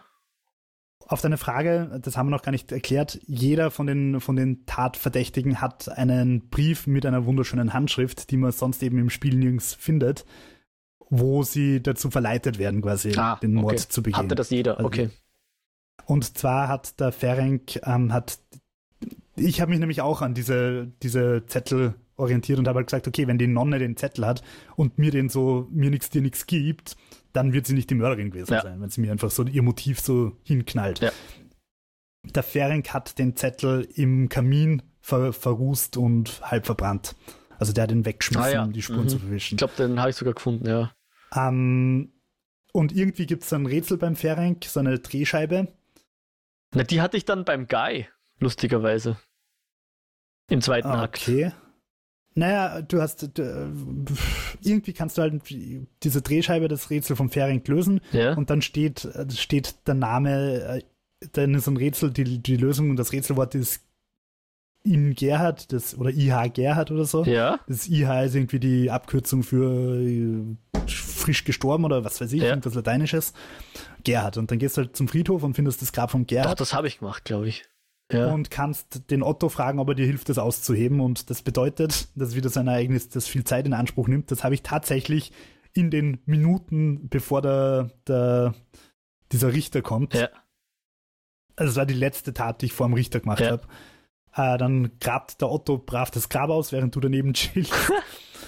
Und ähm, in dem Grab findest du dann tatsächlich so ein äh, Ritualzeug, so ein blutiges Uh. Messer und so eine Ritualscheibe, die sehr darauf hindeutet, dass der Fähring da Spuren verwischen wollte für ein dunkles, nekromantisches Ja. Ritual oder so. Ha, okay, ich bin mir jetzt gerade nicht sicher. Ich, Und- das, ich hatte diese Scheibe gelöst, aber habe das irgendwie mit dem Guy in Verbindung gebracht, der dann im zweiten Akt in Ferencs Hütte wohnte, weil der ihn weg ist und der Guy seinen Posten übernimmt als, wie heißt das dann, Prior oder sowas, oder? Ja. Ist, ist der Guy der mit der Brille? Der, der, der, der Arsch, der mir zum E-Doc so gemein ist. Auch, auch im Ah, Skriptorium. der, der übernimmt. im Der Skriptorium. wird der neue Prior Ja. bei dir? ja. Also Bei anscheinend ist doch Prior ordentlich. geworden, ja. ähm, bei mir ist Prior der geworden, dieser, dieser, dieser Nerdy-Mönch mit, mit Ah, der Entschuldigung, Brille. du hast recht, der Nördemönch ist worden, aber der Guy ist. Was ist der Guy dann worden? Ich glaube, der ist Ah. einfach weiter ungut. Naja, na, der hat dann nämlich ja dann im wirklich- zweiten Akt G Ja. Geld hinterschlagen. Und das habe ich ihm übel genommen. Äh, Das habe ich nicht mitgekriegt, Ja. dass der Geld hinterschlägt. Ja, doch. Aber ich habe irgendwo die Ja. Optionen gehabt, die Dialogsoptionen von wegen Korruption in der Abtei. Ja. Das wird dann das gewesen sein. Ja. Aber das habe ich nicht mitgekriegt, dass der irgendwo. Ah, vielleicht, vielleicht bringe ich es jetzt Geld auch durcheinander. Ich entschuldige mich. Das ist jetzt ein bisschen zu lang her. Aber ja, bei mir, bei mir musste der Fering dran glauben. Ja, also übrigens, also man kriegt halt nur dann am Rande mit, irgendwie im dritten Akt heißt es dann so, ah ja, der Fering ist jetzt übrigens Inquisitor in Innsbruck Ja. oder so und außerdem ist er ein sehr gutmütiger Kerl geworden, Okay. Trotz seiner Beruf, seines Berufs. Ich glaube, es steht in einem der Briefe drin, die du da hin und her schreibst dann. Ähm, genau, der wird Inquisitor. Ja, und, und dann macht das Spiel einen Zeitsprung, einen sehr gelungenen Jump-Cut irgendwie. und du bist plötzlich sieben Jahre später wieder in Tassing. Man muss vielleicht noch dazu sagen, dass dich der Abt dann rausschmeißt und sagt, mach dein Meisterstück fertig und gescheißen. Mhm. Und komm nie wieder. Und du kriegst dann, du findest dann bei deinem Meisterstück, findest du auch wieder so eine mysteriöse Notiz in der schönen Handschrift, wo drauf steht, komm nie wieder. Uh. Und naja, dann bist du aber sieben Jahre später wieder da. Es regnet und du erweist dem Piero die letzte Ehre. Der ist nämlich gestorben. Mhm. Aber eines natürlichen um, Todes, wenn ich das richtig im Kopf habe. Eines natürlichen ja. Todes, genau. Ähm, ich will zum ersten Akt vielleicht noch sagen, also würde ich es nochmal spielen, würde ich halt wirklich sagen, ich treffe die Entscheidung nicht, ich sage dem Richter alles, was ich weiß, ja. aber die Entscheidung werde ich nicht treffen. Ich werde keinen nicht mit dem Finger auf irgendwen zeigen. Ja. Wird, dann wird wahrscheinlich der Piero sterben, nehme ich mal an, oder? Das weiß ich nicht. Äh, keine Ahnung. Das habe ich jetzt Also ich, ich vermute, dass sie dann einfach den Piero umbringen. Ha. Und aber ja, dann habe ich mir zumindest nicht die Hände schmutzig gemacht. Ja. Weil, weil du kriegst halt schon irgendwie im Verlauf, es, äh, wie gesagt, es bleibt offen, wer von ja. den ganzen Leuten jetzt wirklich der Mörder ja. ist und aber du gehst halt durch den Dorf. Der Andreas sagt ja, ich habe ihn nicht gerichtet, ich habe nur meine Beweise, also bei mir zumindest hat er gesagt, ich habe ja, ihn nicht gerichtet, ich habe nur die Beweise dargelegt und der, weiß nicht, Erzbischof, nein, was ist das? Archduke oder irgendwie sowas. Ja, Richter nennen wir ihn Richter. Der Richter hat ihn gerichtet. Ich glaube Erzdiakon. Ja, sowas. Ja. Ähm, ja, ich finde, ich, ich habe mich schon schuldig gefühlt. und, und ich habe mir dann auch gedacht, also man hätte die Entscheidung, so ein bisschen Trolley-Problem wahrscheinlich auch anders lösen können. Man hätte auch sagen können, es war die alte Ottilia ja. im Sinne von, die hat eh jeden Lebenswillen verloren. Ja. Tatsächlich, ja. Oder der Piero, weil er sowieso schon sehr alt ist ja. und man ruiniert nicht eine Familie, so wie ich. Ja. Wo du mir gerade erzählst, dass tatsächlich einfach ein Kind nicht geboren worden ist, weil ich den Vater. Falls so ist, ja. Ja, ich habe tatsächlich dann im zweiten Akt äh, etwas mehr nachgedacht. Weniger nur so die Motive betrachtet, sondern tatsächlich auch die Konsequenzen. Im Sinne von, ähm, der Martin Bauer, dem bist du, bist du dem auf die Schliche gekommen? Ja, ja, ja. Dass der nicht der Martin Bauer ist. Und da habe ich mir dann gedacht, okay, ich glaube da gute Chance, dass er es war, aber wem hilft das jetzt, wenn ich den ausliefere? Ja, dann ist die, die Witwe von Martin Bauer, unter Anführungszeichen, äh, hat dann ein schlechtes Los und der Martin Bauer wurde zwar von seiner Vergangenheit wieder eingeholt oder so, aber keine Ahnung, ob das jetzt das ist, was, was irgendwem hilft. Und da habe ich dann meine, meine Antipathie dem Guy gegenüber ausspielen lassen, der definitiv Dreck am Stecken hatte. Das wusste ich zu dem Zeitpunkt. Das, das ist quasi bewiesen, dass der die Abtei beschissen hat und ja, Geld okay. gehortet hat und so weiter. Ähm, deswegen habe ich den ausgeliefert. Ja. Ich habe den nicht mal in der Liste gehabt, den hätte ich liebend gern ausgeliefert. Ja. Na, der hat dann nämlich dieses. Ah, er, er war nicht Prior, das stimmt nicht, aber er, hat, er hatte irgendeinen Posten dann inne. Der Skriptorium-Chef oder sowas. Ähm, was war der Ferenc vorher? Prior. Schon? Ich glaube, das ist der Vize. Okay, der, ich glaube, der wurde dann, weil bei mir wurde, glaube ich, der, der Nerdy McNerdface wurde dann, glaube ich, was ist das nächste? Na, da, warte mal. Ah, weil der Gerhard ist ja auch so ein Arsch, ich weiß es nicht mehr. Jetzt bin ich ein bisschen durcheinander gekommen. Jedenfalls Mathilda und, und Wojtek oder wie sie heißen. Gernot meinst du, oder der Oberabt? Der Oberabt, genau, Gernot, ja. Den mochte ich auch nicht, aber. Ah, aber warte mal, das erklärt natürlich, warum die Abtei so, es gibt ja diesen, diesen Konflikt, da, die Abtei sagt, wir kommen nur, nur mit Mühe und Not über die Runden und die Dorfbewohner sagen, wir werden komplett ausgequetscht. Und wenn natürlich der Guide das Geld ah, ja, abzweigt, das, das erklärt. Das habe ah. ich im Übel genommen, ja, dass er quasi beide bescheißt, sozusagen. Ja. Ah, okay. Und ich habe halt einfach gedacht, okay, der Abt ist einfach ein Arsch, der da massig Kohle nach Rom schifft. Nein, das war der Guy. Ja. Ich meine, der Abt ist trotzdem auch ein Arsch. Der Abt ist auch ein Arsch, ja. Genau. Und genau, und, ah, und bei mir wurden halt äh, dann letzten boah, Endes so der Wojtek und die Mathilda, dadurch, dass ich beide nicht umgebracht habe, also ich glaube, Wojtek kann man eh nicht umbringen, äh, haben, sind dann auch aus dem Kloster ausgetreten und haben einfach nur als Dorfbewohner ihr Leben dann. Ja, bei mir okay, auch, ja. Ja. Ähm, ja, wen hast du? Wem hast du den Otto-Mord? Äh, ich habe ich hab, ähm, hab eben relativ viel recherchiert. Ich bin richtig entrüstet gerade, dass ich auf den Guy nicht draufgekommen bin. Das, äh, ähm, ich hätte gern, und ich habe eigentlich auch so aus den Dialogoptionen bis dahin geglaubt, dass ich den Lenhardt, also den Müller, ja. der einfach ein Arsch ja. ist, ähm, weil er halt erstens auch die, die Dorfbewohner und die Bauern auspresst mit seinen Mehlpreisen. Ja. Und zweitens einfach ein arroganter Wichser ist, der jede Frau im Dorf vögelt und gleichzeitig aber scheiße zu seiner Frau und seinem Sohn ist. Da habe ich mir wirklich gedacht, den liefere ich aus und zwar nicht, weil ich glaube, dass es wahr, sondern weil er einfach ein Arsch ist und weil die Welt besser ist, wenn er nicht mehr da ist. Und dann habe ich mir, dann habe ich aber auch schon gedacht, okay, die Konsequenz wird aber dann sein, dass der Paul, sein Sohn, die Mühle übernehmen will oder muss mhm. und nicht seinem Traum nachgehen kann und Maler werden kann. Du hast ihn auch aufgefordert, dass er seinem Traum nachgehen soll und ja, so. Ja, äh, natürlich, klar. dass er Maler werden soll. Ja. Und ich finde das so entzückend, dass du dann siehst, wie einfach seine Kinder Bilder malen und die ganze Wohnung mit so Kinderbildern zugepflastert ja. ist. Und das, das sind so die Konsequenzen, die ich so schön finde. Du triffst halt irgendwann eine Entscheidung und das, du siehst die Auswirkungen einfach. Und der, der Lenhard war scheiße zum Paul als Vater und hat gesagt, Malerei ist nichts, das ist kein Beruf, das ist Schatz. Ja. Du darfst nicht malen. Ich gehe zum Paul hin und sage, bleib dran, mal weiter. Ja. Und seine Kinder können sich verwirklichen und dürfen malen. Einfach schon. Und ich weiß nicht mehr, ob es ein Paul seine Kinder sind, aber eins der Kinder heißt ja sogar Andreas dann, gell? Ja. Ähm, ja, ich glaube, es waren die von Paul, ja. ja. Ähm, also ich habe in der Liste gehabt nur die Hanna, die Frau von den, vom goldenen Handschuh vom Wirtshaus, ja. das erst im zweiten Akt dazukommt. Ja. Die Hanna und ähm, wer war mein zweiter? Genau, der Martin. Ja. Und ich bin dem Martin auf die Schliche gekommen. Also dann kurze Recap. Martin ist im ersten Akt ein junger Lümmel, der schon Kinder gezeugt hat und ein ziemliches Arschloch ist, zu dir unfreundlich ist und überhaupt nichts nutzt, der fladert und stiehlt. Und der kurz, also du siehst ihn wegrennen. Also er ist eigentlich auch einer von den Mordverdächtigen, äh, von den, ja, von den verdächtigen Mördern. Und im zweiten Akt ist er wieder da, er ist gereift und da habe ich mir gedacht, was für ein geiler Character-Arc, dass einfach aus diesem Arsch, aus dem ersten Arc plötzlich ein freundlicher Typ geworden ein tüchtiger ist, Kerl, ja. Ein, ein, tüchtiger Kerl, der, der einfach erwachsen geworden ist. Vom, vom Teenager werden Väter, Lümmel, zum, zum verantwortungsbewussten bewussten Kerl, der einfach äh, gesehen hat, dass es so nicht weitergeht. Hat mir voll taugt und seine Geschichte habe ich dann eigentlich fast ein bisschen schade gefunden, weil die diesen Character Arc kaputt gemacht hat. Ah. Weil man dann eben draufkommt, dass der gar nicht der Martin ist, sondern ein, ein Imposer, Imposer irgendwie, der nur so tut, als wäre der Martin. Möglicherweise ein, ein Räuberkumpan von Martin oder so. Mhm. Ähm, man kommt auch drauf, dass der in einem anderen Dorf vermutlich wen in einer Kneipenschlägerei erschlagen hat. Ja und deswegen abgehauen ist.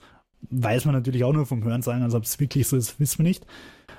Aber was wir wissen ist, dass er einfach jetzt ein guter Familienvater ist, der für die Familie sorgt. Ja. Und was wir auch wissen ist, dass er seine Frau nicht bescheißt. Die weiß, dass er nicht der Martin ist. Ja. Aber sie spielt mit, weil sie sagt, er ist besser als der Martin und er sorgt für uns. Und dann gab es auch immer eine Andeutung, dass die Frau vielleicht tatsächlich mit einer anderen Frau auch äh, eine Liebesbeziehung hat, oder? Echt? Also war es nur eine Andeutung, ja, da bin ich mir nicht ganz sicher, weil sie sagt immer, ihre stimmt, beste ja. Freundin so und stört dich das gar nicht, wenn sie immer mit ihrer Freundin abhängt und so. Ja, voll. voll ich weiß nicht, ob, voll, das, ob ich da jetzt mehr reinlese, als, als drin ist, aber mm, so hatte ich das ein bisschen, so eine, eine Zweckgemeinschaft, ja, so können alle ihr Gesicht wahren, aber ich weiß es nicht. Wenn, wenn wir, wenn wir gerade bei dieser Thematik sind, also bei der Homosexualität, warst du in der Bibliothek in der Nacht? Ja, genau, ja. Aber wie hast du Weil, reagiert? Weil du konntest ja, glaube ich, äh, ansprechen im Sinne von, hey, ihr habt nichts zu befürchten oder du konntest einfach leise sein.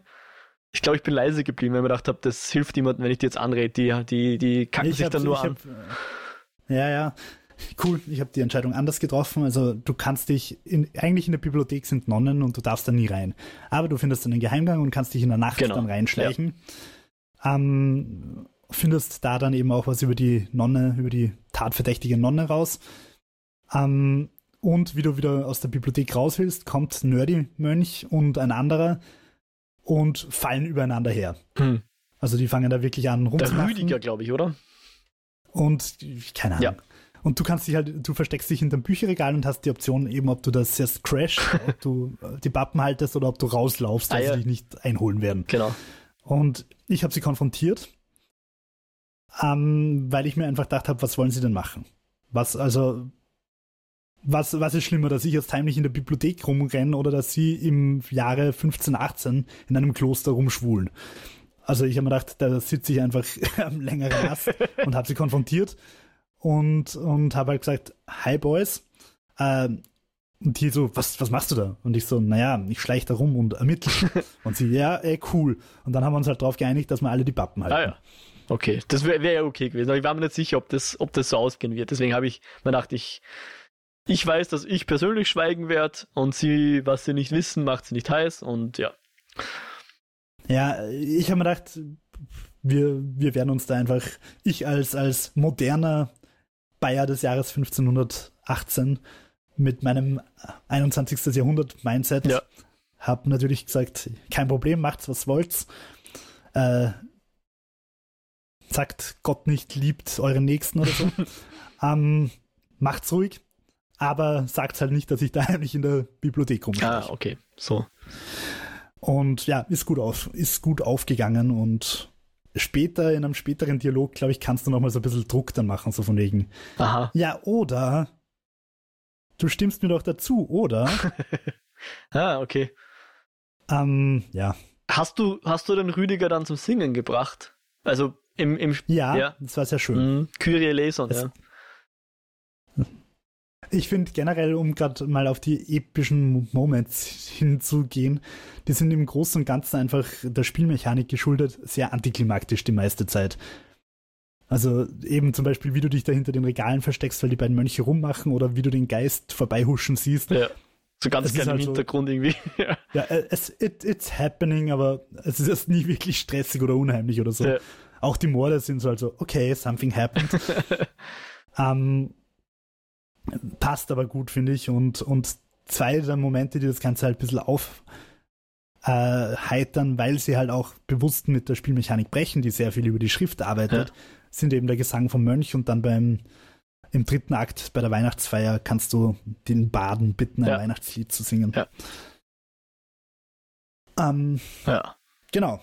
Das war der zweite Akt. Du hast also den, den Guy umgebracht. Mhm. Wie, wie geht's dann weiter? Gute Frage. Ähm, ich glaube eh relativ ähnlich. Also die, die Abtei wird auf jeden Fall aufgelöst. Das wird wahrscheinlich bei dir auch passiert sein, oder?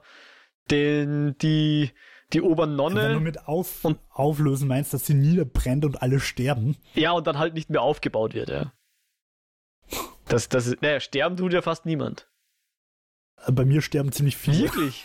Also von den, von den Mönchen. Nein, von den Mönchen Ja. nicht, aber, aber vom Dorf. Ja, das schon. Ähm, das schon. Aber der Mathieu ist dann irgendwo ein Oberabt, den kannst du dann später schreiben. Und Ja, ihr, der, der Obernonne auch. Also der Mathieu ist der Nerdy McNerd. Genau. Und der Obernonne kannst glaube ich auch schreiben. Ja, der habe ich auch geschrieben, ja. Und ähm, ich weiß jetzt dann nicht mehr. Die zwei sind dann eben, äh, sind dann aus dem Kloster ausgetreten und sind mittlerweile ein Paar.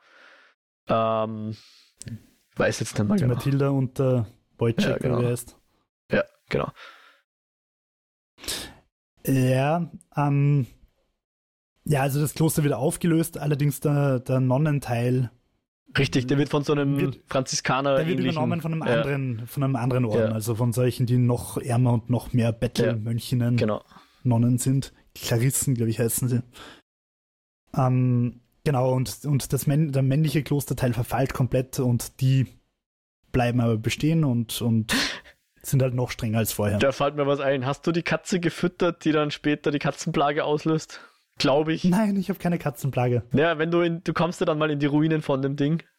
Ah, doch, und, und du kannst dir die, die, die Wurst Ja, ich, ich glaube halt, dass ich damit dann später eine Katzenplage ausgelöst habe, weil sie irgendwie sagen, das sind so viele Katzen im. Ich würde vermuten, Ah, dass das der doch. Grund ist, aber ich weiß es nicht. Ja, Macht Sinn, weil es gibt auch ein Achievement, so irgendwas Ja. What Happened to the Ja, Sausage genau, oder ja, so. genau. Ähm, ja, voll. Wobei ich mit irgendwem geredet, ich rede dann nachher mit dem Woj- Wojciech und der sagt, na, es waren immer schon so viele Katzen. Ah, okay. Nur wir haben die vorher nicht Stimmt, gesehen. stimmt, ja, stimmt. ich, ich, hätte gehofft, ich habe eine Katzenplage ausgelöst. Ja, aber du hast cool, recht, der, den cool Dialog habe gewesen. ich auch geführt. Ja. Ähm, ja. Ja, und, und eins Ja, der Dinge, also- was mir halt aufgefallen ist, ist, äh, ich habe mal mit so einem kichernden Kind geredet und das hat irgendwas erzählt, haha, so viele Frösche im Altar, aber ich habe dann später verhindert, dass die, die zwei Geschroppen den Altar voller Frosche stopfen. Und das ist nie passiert. Aber ich hatte bereits vorher, hat das Kind schon so jubiliert, haha, Frösche. Wo man dachte, okay, das Ja, ähm, war etwas. Ja, das, das habe ich vorher gemeint, dass der zweite und der dritte Akt nicht mehr so genau, ja. gut durchkomponiert sind. Ja. Ich habe ihnen geholfen mit den Fröschen, Okay. weil ich äh, sie braucht habe, dass sie mir halt den Weg in die Minen zeigen. Ah, na, da habe ich mit dem Erfinder-Dude. Ah, okay. Na, ich, ich habe die beiden Zwillinge, die Rotzlöffel-Zwillinge, ja. äh, halt gefragt und damit sie mir helfen, muss ich ihnen halt äh, helfen bei den Fröschen. Und zwar, indem ich, sie haben dem, dem Vater Thomas den Schlüssel geflattert genau. und ich muss den Schlüssel wieder heimlich zurückbringen. Und natürlich könnte ich sie verpetzen, aber ich habe dann dem Vater gesagt, also dem Priester, ja, nein, ich habe den Schlüssel im Gras gefunden vor der Kirche. Ah, okay. Ja, da hatte ich so einen der wenigen Dialoge, wo der nicht so gelaufen ist, wie ich das dachte, weil ähm, irgendwie war die Option da. Ähm, ich glaube, ich habe den Schlüssel irgendwo gesehen, das habe ich gewählt und dann verpetzt sie die beiden.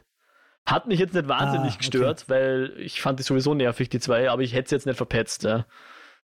Ja, auf jeden Fall, ich habe sie halt nicht verpetzt. Sie haben, sie haben an dem Streich gearbeitet und sie haben ihn auch durchgeführt, weil ich halt dann auch gehört habe, das Mädel, da waren lauter Frösche in der Kirche, wie lustig ist das denn? Und später habe ich aber die Option, dass ich die beiden bei der Mutter verpetze und sage, übrigens, die sammeln Frösche im Wald. Aha, ja. Also, und da hätten halt so Blocks, so, so einfach im Dialog halt so Blocker reingehört, die halt sagen, okay, wenn das eigene stattgefunden hat, kann, kann die Zeile nicht mehr kommen. Ja. Und vor allem nicht ist vorher kann ich auch nicht. Ist jetzt auch nicht unbedingt die größte Na, Magic. Also ja. als jemand, der schon mit Rampire selber kleine Visual Novels bastelt hat, es ist echt nicht die größte Kunst, das zu machen. Das sollte ein zwölfköpfiges Profiteam schon hinkriegen. Aber ich glaube, das sind einfach so Sachen, da hätten es halt nochmal drei Monate länger testplayen müssen. Ja. Ja, und ich, ich weiß nicht, was dann anders gelaufen wäre. Wahrscheinlich eh nicht viel, aber ja. Das war auch eins der wenigen Dinge, die mir aufgefallen sind. Ja. Das ist halt später häufiger als am Anfang. Der erste mm. Akt, das finde ich sehr, sehr stimmig und da, durchgehend. Da ist wahrscheinlich auch der Baum schon etwas größer mit einem potenziellen. Ja, voll, ja. voll. Was, was mich sehr gefreut hat, ist, dass der, der, der Schmied, dem habe ich mal aufgefordert, er soll doch nach Innsbruck gehen und sich eine Frau suchen, soll seinem Herzen folgen, dass er dann später dann die Resi hat.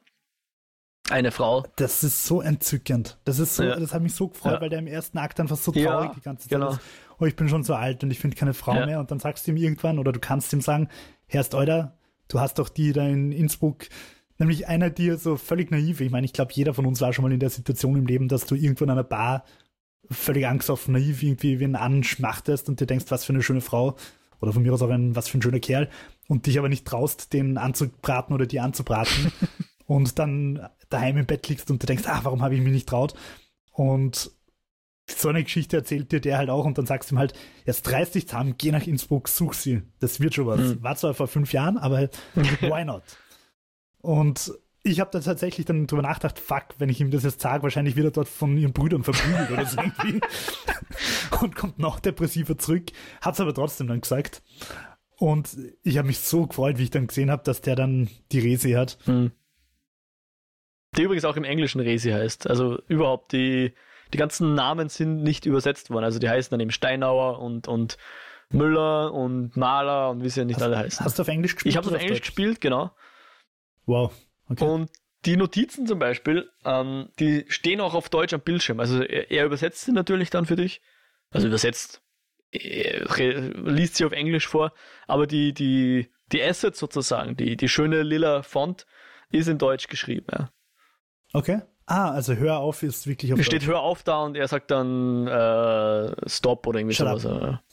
ja. um, ähm, ja, ich habe einen Teil gefunden, nämlich bei dem Rätsel, dass ich für den Ferek löse, wo dann rauskommt, dass ich das Grab ausgraben soll. Ja. Äh, da war, da, das hat mich nämlich ein bisschen irritiert. Da waren tatsächlich die, die Elemente auf Englisch angeschrieben. Huh. Das ist tatsächlich Earth, Fire, Water, ah, Wind. Okay. Oder Air, ja. weiß ich nicht mehr. Da habe ich mir nämlich gedacht, okay, geschissen, dass sie das nicht übersetzt haben, weil es ist einfach unplausibel, dass ein englischer Text im Kloster in Oberbayern ja. liegt. Ja, ja. Ja, also ähm, ich habe halt die Hanna dann getötet, weil ich den Lenhard nicht auswählen habe können. und die Hanna, ich habe mir halt gedacht, okay, der Martin sorgt schön für seine Familie mhm. und ist halt gerade einfach ein guter Kerl. Und die Hanna würde ich jetzt auch nicht per se umbringen, aber ich muss wen. Also du hast in der beim zweiten Mord ja nicht mehr die Option, dass du nichts sagst. Ja. Und nachdem ich mir einfach dachte, okay, mit dem Lenhard fremdgehen ist zumindest uncooler als gut für seine Familie sein. Ja. Und ähm, es hat dann eh, es war dann eh wurscht, dass ich den Lenhard nicht wählen habe können, weil der dann ja eh stirbt und die Mühle anzündet wird und alles dramatisch ist und der Aufstand losgeht ja. und Menschen sterben. Aber bei mir ist die Hanna und der Lennart sind halt beide in der Mühle verbrannt. Und da muss ich aber dann auch sagen, also im dritten Akt redest du dann mit ihrem Mann, also mit dem Wirt. Ja. Und das habe ich auch wieder so, so gut geschrieben einfach gefunden, weil dir der die Geschichte dann halt einfach erzählt, wie sie sich kennengelernt haben, wie er sich in sie verliebt hat. Mhm. Ähm, dass, dass er, dann kannst du fragen, was, was hast du am meisten an ihr geliebt? Und dann sagt er ihren Gang, weil der irgendwie so energisch und gleichzeitig aber so elegant war. und ja, aber verstehst du, das ist nicht so klischeehaft. Er sagt nicht, boah, sie hat so schöne Augen gehabt oder ihre, ihre Lippen waren so toll oder sie hat so eine schöne Stimme, sondern ihren Gang. Also das mhm. habe ich einfach plausibles Writing gefunden. Und, und der schmachtet die halt voll nach und sagt halt, ja, er, er, hat sie geliebt und er hat gewusst, dass sie fremd geht, aber er hat sie einfach so geliebt, dass er es hingenommen hat. Mhm. Und das habe ich auch wieder so traurig gefunden, dass ich, dass sie halt wegen mir gestorben ist. Mhm. Und wobei wegen mir in dem Fall ja jetzt eine andere Figur ist. Im dritten Akt spielst du ja nicht mehr Andreas, sondern wie einen anderen. Genau, ja. Ja, bei mir sind sie noch zusammen. Ähm, sie bleiben auch zusammen tatsächlich. Also auch wenn du, wenn du sie quasi outest, äh, raufen sie sich wieder zusammen und, und führen dann den. Ah, schau. Auch schön. Also es tut dem Ort gut, dass der Lennart nicht mehr dort ist. ja, wirkt ganz so, ja. Tatsächlich. Und vor allem dem, dem Paul und seiner, seiner Mama. Die blühen dann richtig auf, ja. ja. Ja, genau. Und in Wirklichkeit wäre natürlich der, der große Böse der Vater Thomas, der die Nonne da rein theatert hat. Die haben wir noch gar nicht erwähnt. Es gibt eben diese Nonne, die da in einem Raum eingemauert ist und sich ihr eigenes Grab schaufelt und dabei dürfte sie wohl zu tief gegraben haben, bis sie zum Ballrock kam. Und ähm, auf jeden Fall, die hat halt die alten römischen Ruinen entdeckt, die die ganze Geschichte Tassings auf den Kopf stellen, nämlich, dass es gar nicht vom heiligen St. Moritz gegründet worden ist, sondern in Wirklichkeit eine römische Siedlung war und überhaupt Diana und Mars vor der heiligen Satya und dem heiligen äh, St. Moritz, St. Moritz ja. schon da waren. Und, Vor allem die Statuen, von denen nicht, sie noch nicht von den Heiligen. Ja. Genau, die, also die sie verehrt werden. Und damit halt nicht der, der komplette Glaube im Dorf äh, über den Kopf geschmissen wird und die katholische Kirche zusammenbricht, noch mehr als sie im Jahre 1518 mit, mit dem Reformationskrieg eh schon beschäftigt ist. Ähm, ja, also man kann eigentlich sagen, weil wir äh, also weil der Vater Thomas hier die Morde begangen hat, existiert heute die katholische Kirche. Das kann man, glaube ich, so sagen. Ja, mit Sicherheit. Äh, hast du, ich meine, ich, ich glaube, es hat dann fast keine Konsequenzen mehr, aber hast du dich dann entschieden, die Wahrheit rauskommen zu lassen? Ähm, also, ich habe es nicht ganz durchgespielt. Und äh, mir fehlen wahrscheinlich die letzten drei Minuten. Ah, okay. Ich habe eben noch die Konfrontation im im, also man spielt, kurz der Vollständigkeit halber, man spielt die, die Magdalene, die Tochter von Klaus Drucker, also die Frau Druckerin, ähm, und ermittelt mit ihr dann, also der, der Andreas ist im Feuer gestorben im Kloster, und man ermittelt mit der, mit der Magdalene den, den Fastmord an ihrem Vater. Also der Klaus wird von hinten niedergeschlagen und liegt jetzt verletzt im Bett und wird sich wahrscheinlich auch nicht mehr erholen. Und, und mit ihr ermitteln wir einerseits und andererseits äh, muss man das Wandgemälde fertig malen, das der Vater im Rathaus, im neuen Rathaus malen hätte sollen. Und man, man recherchiert halt auch, was man da drauf malt, also zu den römischen Ruinen und oder zu den Heiden oder wie auch immer. Ja. Kann man dann selber so ein bisschen genau. aussuchen. Hast, ja. du, die, hast du dich ins, ins Frauenkloster eingeschlichen? Äh, ja. Weil da gibt es nachher bei der Weihnachtsfeier die geile Dialogoption, wo du sagst, ja, es könnte sein, dass ich zu Recherchezwecken äh, mich beworben habe im Kloster und da lachen alle und haben Gaudi. Das weiß ich gar nicht mehr. Aber ja, ich, ich habe mich ein, eingeschlichen auf jeden Fall, ja. Genau, also im letzten Akt spielt man eben die Magdalene und ähm, mit der Magdalene kommt dann raus, die wird die ganze Zeit verfolgt von irgendeinem dubiosen Schatten und ich habe natürlich schon vermutet, dass dieser dubiose Schatten der noch unbekannte Schreiber dieser schönen Handschrift ist. Mhm. Und ich sollte mich irren, denn es stellt sich raus, dass es der Andreas ist, der einfach doch überlebt ja. hat. Ähm, in meinem Fall, weil ihn der Kasper rausgezahlt hat aus der Ruine, ja. In meinem Fall auch, ja. Und er ist als verrückter alter Mann in den Ruinen herumturnt und wahrscheinlich eine Old Cat Lady ist, nur in männlicher ja. Form. Und ja, aber mit dem gemeinsam findet man dann tatsächlich die römischen Ruinen, sieht, kommt drauf, dass eben der heilige St. Moritz in Wirklichkeit Mars ist weil sie eben die römischen Götter waren. Und man kommt drauf, dass eben die heilige Satya in Wirklichkeit Diana ist. Hm. Und dann findet man auch diese verrückte Nonne, die immer Visionen hat und da scheinbar zu tief gegraben hat und auf die Ruinen gestoßen ist. Und dann kommt der Vater Thomas und sagt, haha, ich war's all the, all the time. Und überhaupt, man findet raus, dass die schöne Handschrift von der Nonne war, die aber die Morde nicht begangen hat, sondern sie hat nur diese Zettel geschrieben. Wahrscheinlich auch, weil der Vater Thomas sie dahin manipuliert ja, ja, hat. Definitiv, ja. Über ihre Visionen. Und äh, der sagt dann ganz klassisch Batman The Dark Knight. Ähm, sagen wir der Welt, dass Two-Face jetzt, also dass Harvey Dent der Böse ist oder, oder lassen wir es ihm glauben, dass er der White Knight ist. Und diese Entscheidung hast du dann. Also du kannst dann halt sagen, wir klären auf, was der Thomas versucht hat zu verbergen. Oder wir nehmen ihn mit. Mhm. Übrigens, dasselbe Dilemma hat auch äh, bei, bei Watchmen, der, hm. der, der blaue, mir fällt gerade der Manhattan, Name ein. Ja. Der Dr. Manhattan, genau, der, der sagt ja auch dann, der Ozymandias ist zwar ein Orsch, aber im Großen und Ganzen verstehe ich seinen Plan und ich spiele mit und akzeptiere, dass er mich als Bösen darstellt. Hm. Also, was hast du gewählt? Äh, ich ich habe tatsächlich gesagt, äh, die Wahrheit kann den Leuten zugetraut werden. Und, Sehr liberal. Aber ich weiß nicht mehr, ob da viel draus geworden ist. Es ist dann eh recht schnell vorbei und ich war dann auch schon so am, am Fertigwerden. Und ähm, ja. Aber was mich sehr gefreut hat, das war reiner Zufall. Ähm, am 4. Dezember bekommt man einen Brief, ich glaube von der, von der Dame aus Prag. Und genau am 4. Dezember habe ich diese Szene gespielt. War eine, ein, hm, ein schöner Coincidence. Ja. Und ja, weil dann hat man auch nämlich äh, den Krampus, äh, Perchtenlauf vielmehr mhm. ein Sonnenwendfeuer und so weiter.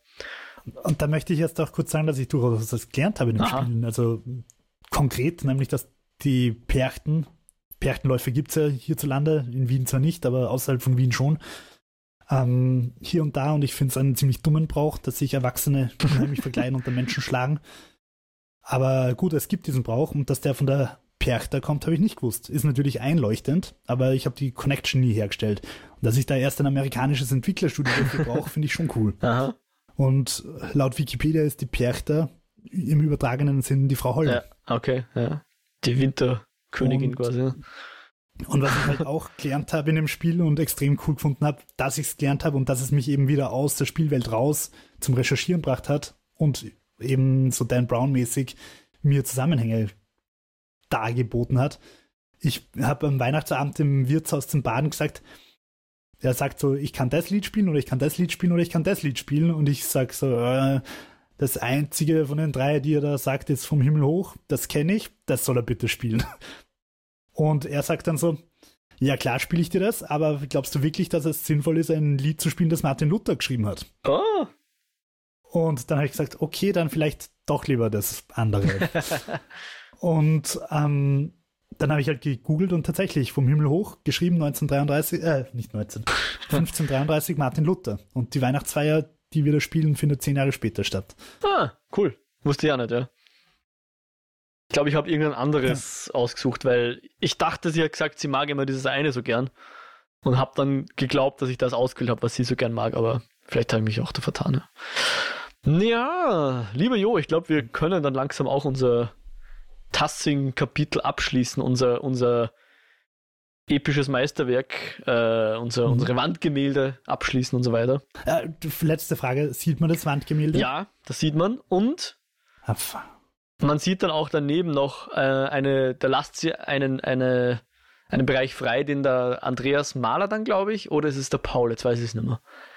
Jemand anderes bemalt dann da so noch so einen, äh, eine Art Stammbaum von Tassing, wo man dann auch sieht, dass wer zum Beispiel am Scheiterhaufen verbrannt wird, weil er offensichtlich die alten Gottheiten noch zu sehr nachgehangen ist, wer wen geheiratet hat. Oder was? Na, die, je nachdem, wie du sie beeinflusst, der Freund vom Smokey, der Watzlaw oder wie er heißt, der so ganz ja. eigenartige Ideen hat, Ah, ja, ja, der war so super, da habe ich dir gleich ja, ein Foto genau. geschickt und gesagt, das und ist der coolste. Die Ursula, die du, glaube ich, auch beeinflussen konntest, im Sinne von, die alten Gottheiten müssen bewahrt werden oder die alten Wege müssen bewahrt werden. Die kann ja, auch dort enden. Der habe ich, der ich gesagt, ähm, da habe ich das schon kommen gesehen, dass das Spiel das machen wird. und habe gesagt, ja, die alten We Wege müssen bewahrt werden, aber bitte halt die Pappen. Pass auf, mit wem du drüber redest. Ja. ja, vielleicht hast du bewahrt vom Scheiterhaufen. Kannst mir dann noch eine Nachricht schicken von. Ich habe mir leider ja, da keinen Screenshot fertig gemacht. spielen, weil der letzte Save halt 20 Minuten ah, her ist und okay. ich will nicht nochmal den ganzen Thomas äh, Aquädukt-Scheiß nochmal okay, machen. Ja. Und ich finde es schade, weil wie ich die ausgewählt habe, was ich aufs Wandbild mal, haben mir so ziemlich alle Leute gesagt, dass sie scheiße finden, was ich ausgewählt habe. Wirklich? Okay. Ja. Bei mir war es also ich habe weder wieder was hast du jauchzen. Ja, ich weiß nicht mehr so genau. Ich habe schon so ich sag mal eine leicht zensierte Wahrheit habe ich glaube ich so würde ich zusammenfassen, ja. Also schon eine gemäßigte Variante, aber keine reine Lüge. Ne? Ich wollte halt, ich wollte halt tatsächlich äh, als 21. Jahrhundert moderne Frau, die ich da bin, habe ich halt gesagt, ich bleibe wirklich bei den Fakten und nicht bei irgendwelchen Göttern und mhm. so weiter. Und ich mal halt erst die Bauern, die heidnischen Bauern. Aha. Da habe ich, glaube ich, die Römer gemalt, halt ja. Pflügen. Dann im zweiten nehme ich die, die Frau Kirsau, die das Kloster auf den römischen ah, Ruinen okay. errichtet. Ja, da habe ich die drei Heiligen und, mit Santa Maria. Ja, hätte ich auch nehmen ja. sollen. Äh, oder hätte ich, will ich es nochmal spielen, will ich es nehmen. Ähm, und beim dritten habe ich gesagt, die ganzen Toten. Hm. Also die, die alle gestorben sind, also die, die, das Gemetzel plus alle Todesopfer von der Revolte.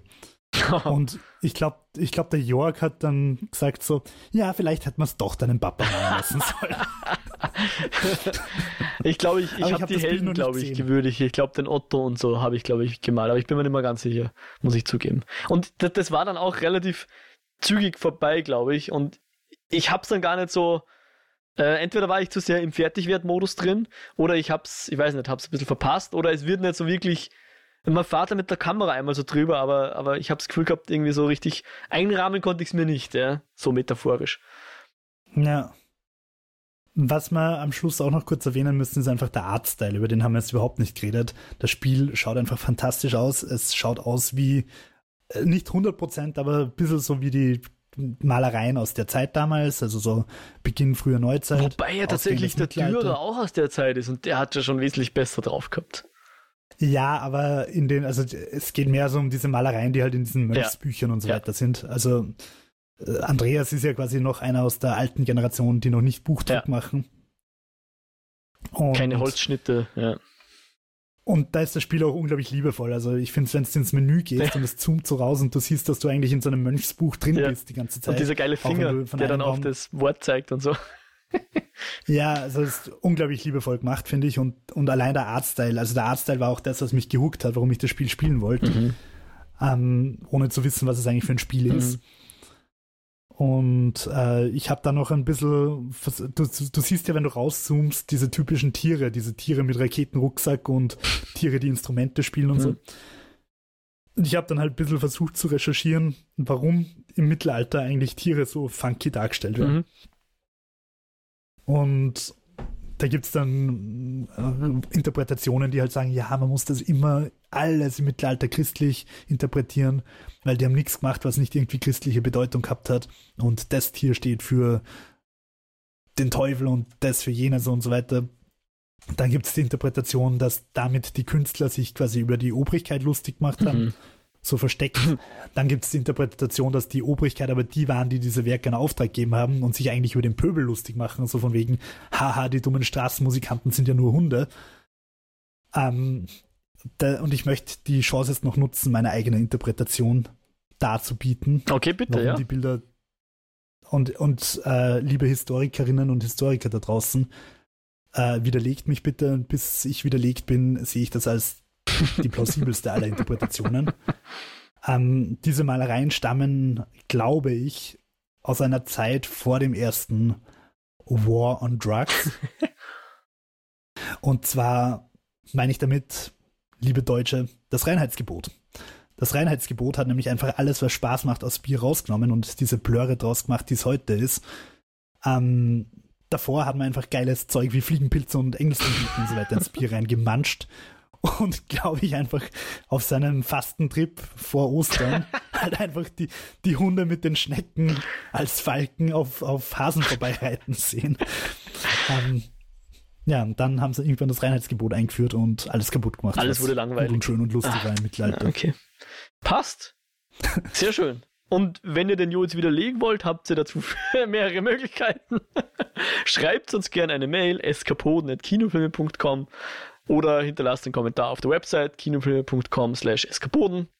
Unter dem Pentiment-Beitrag könnt ihr dann kommentieren.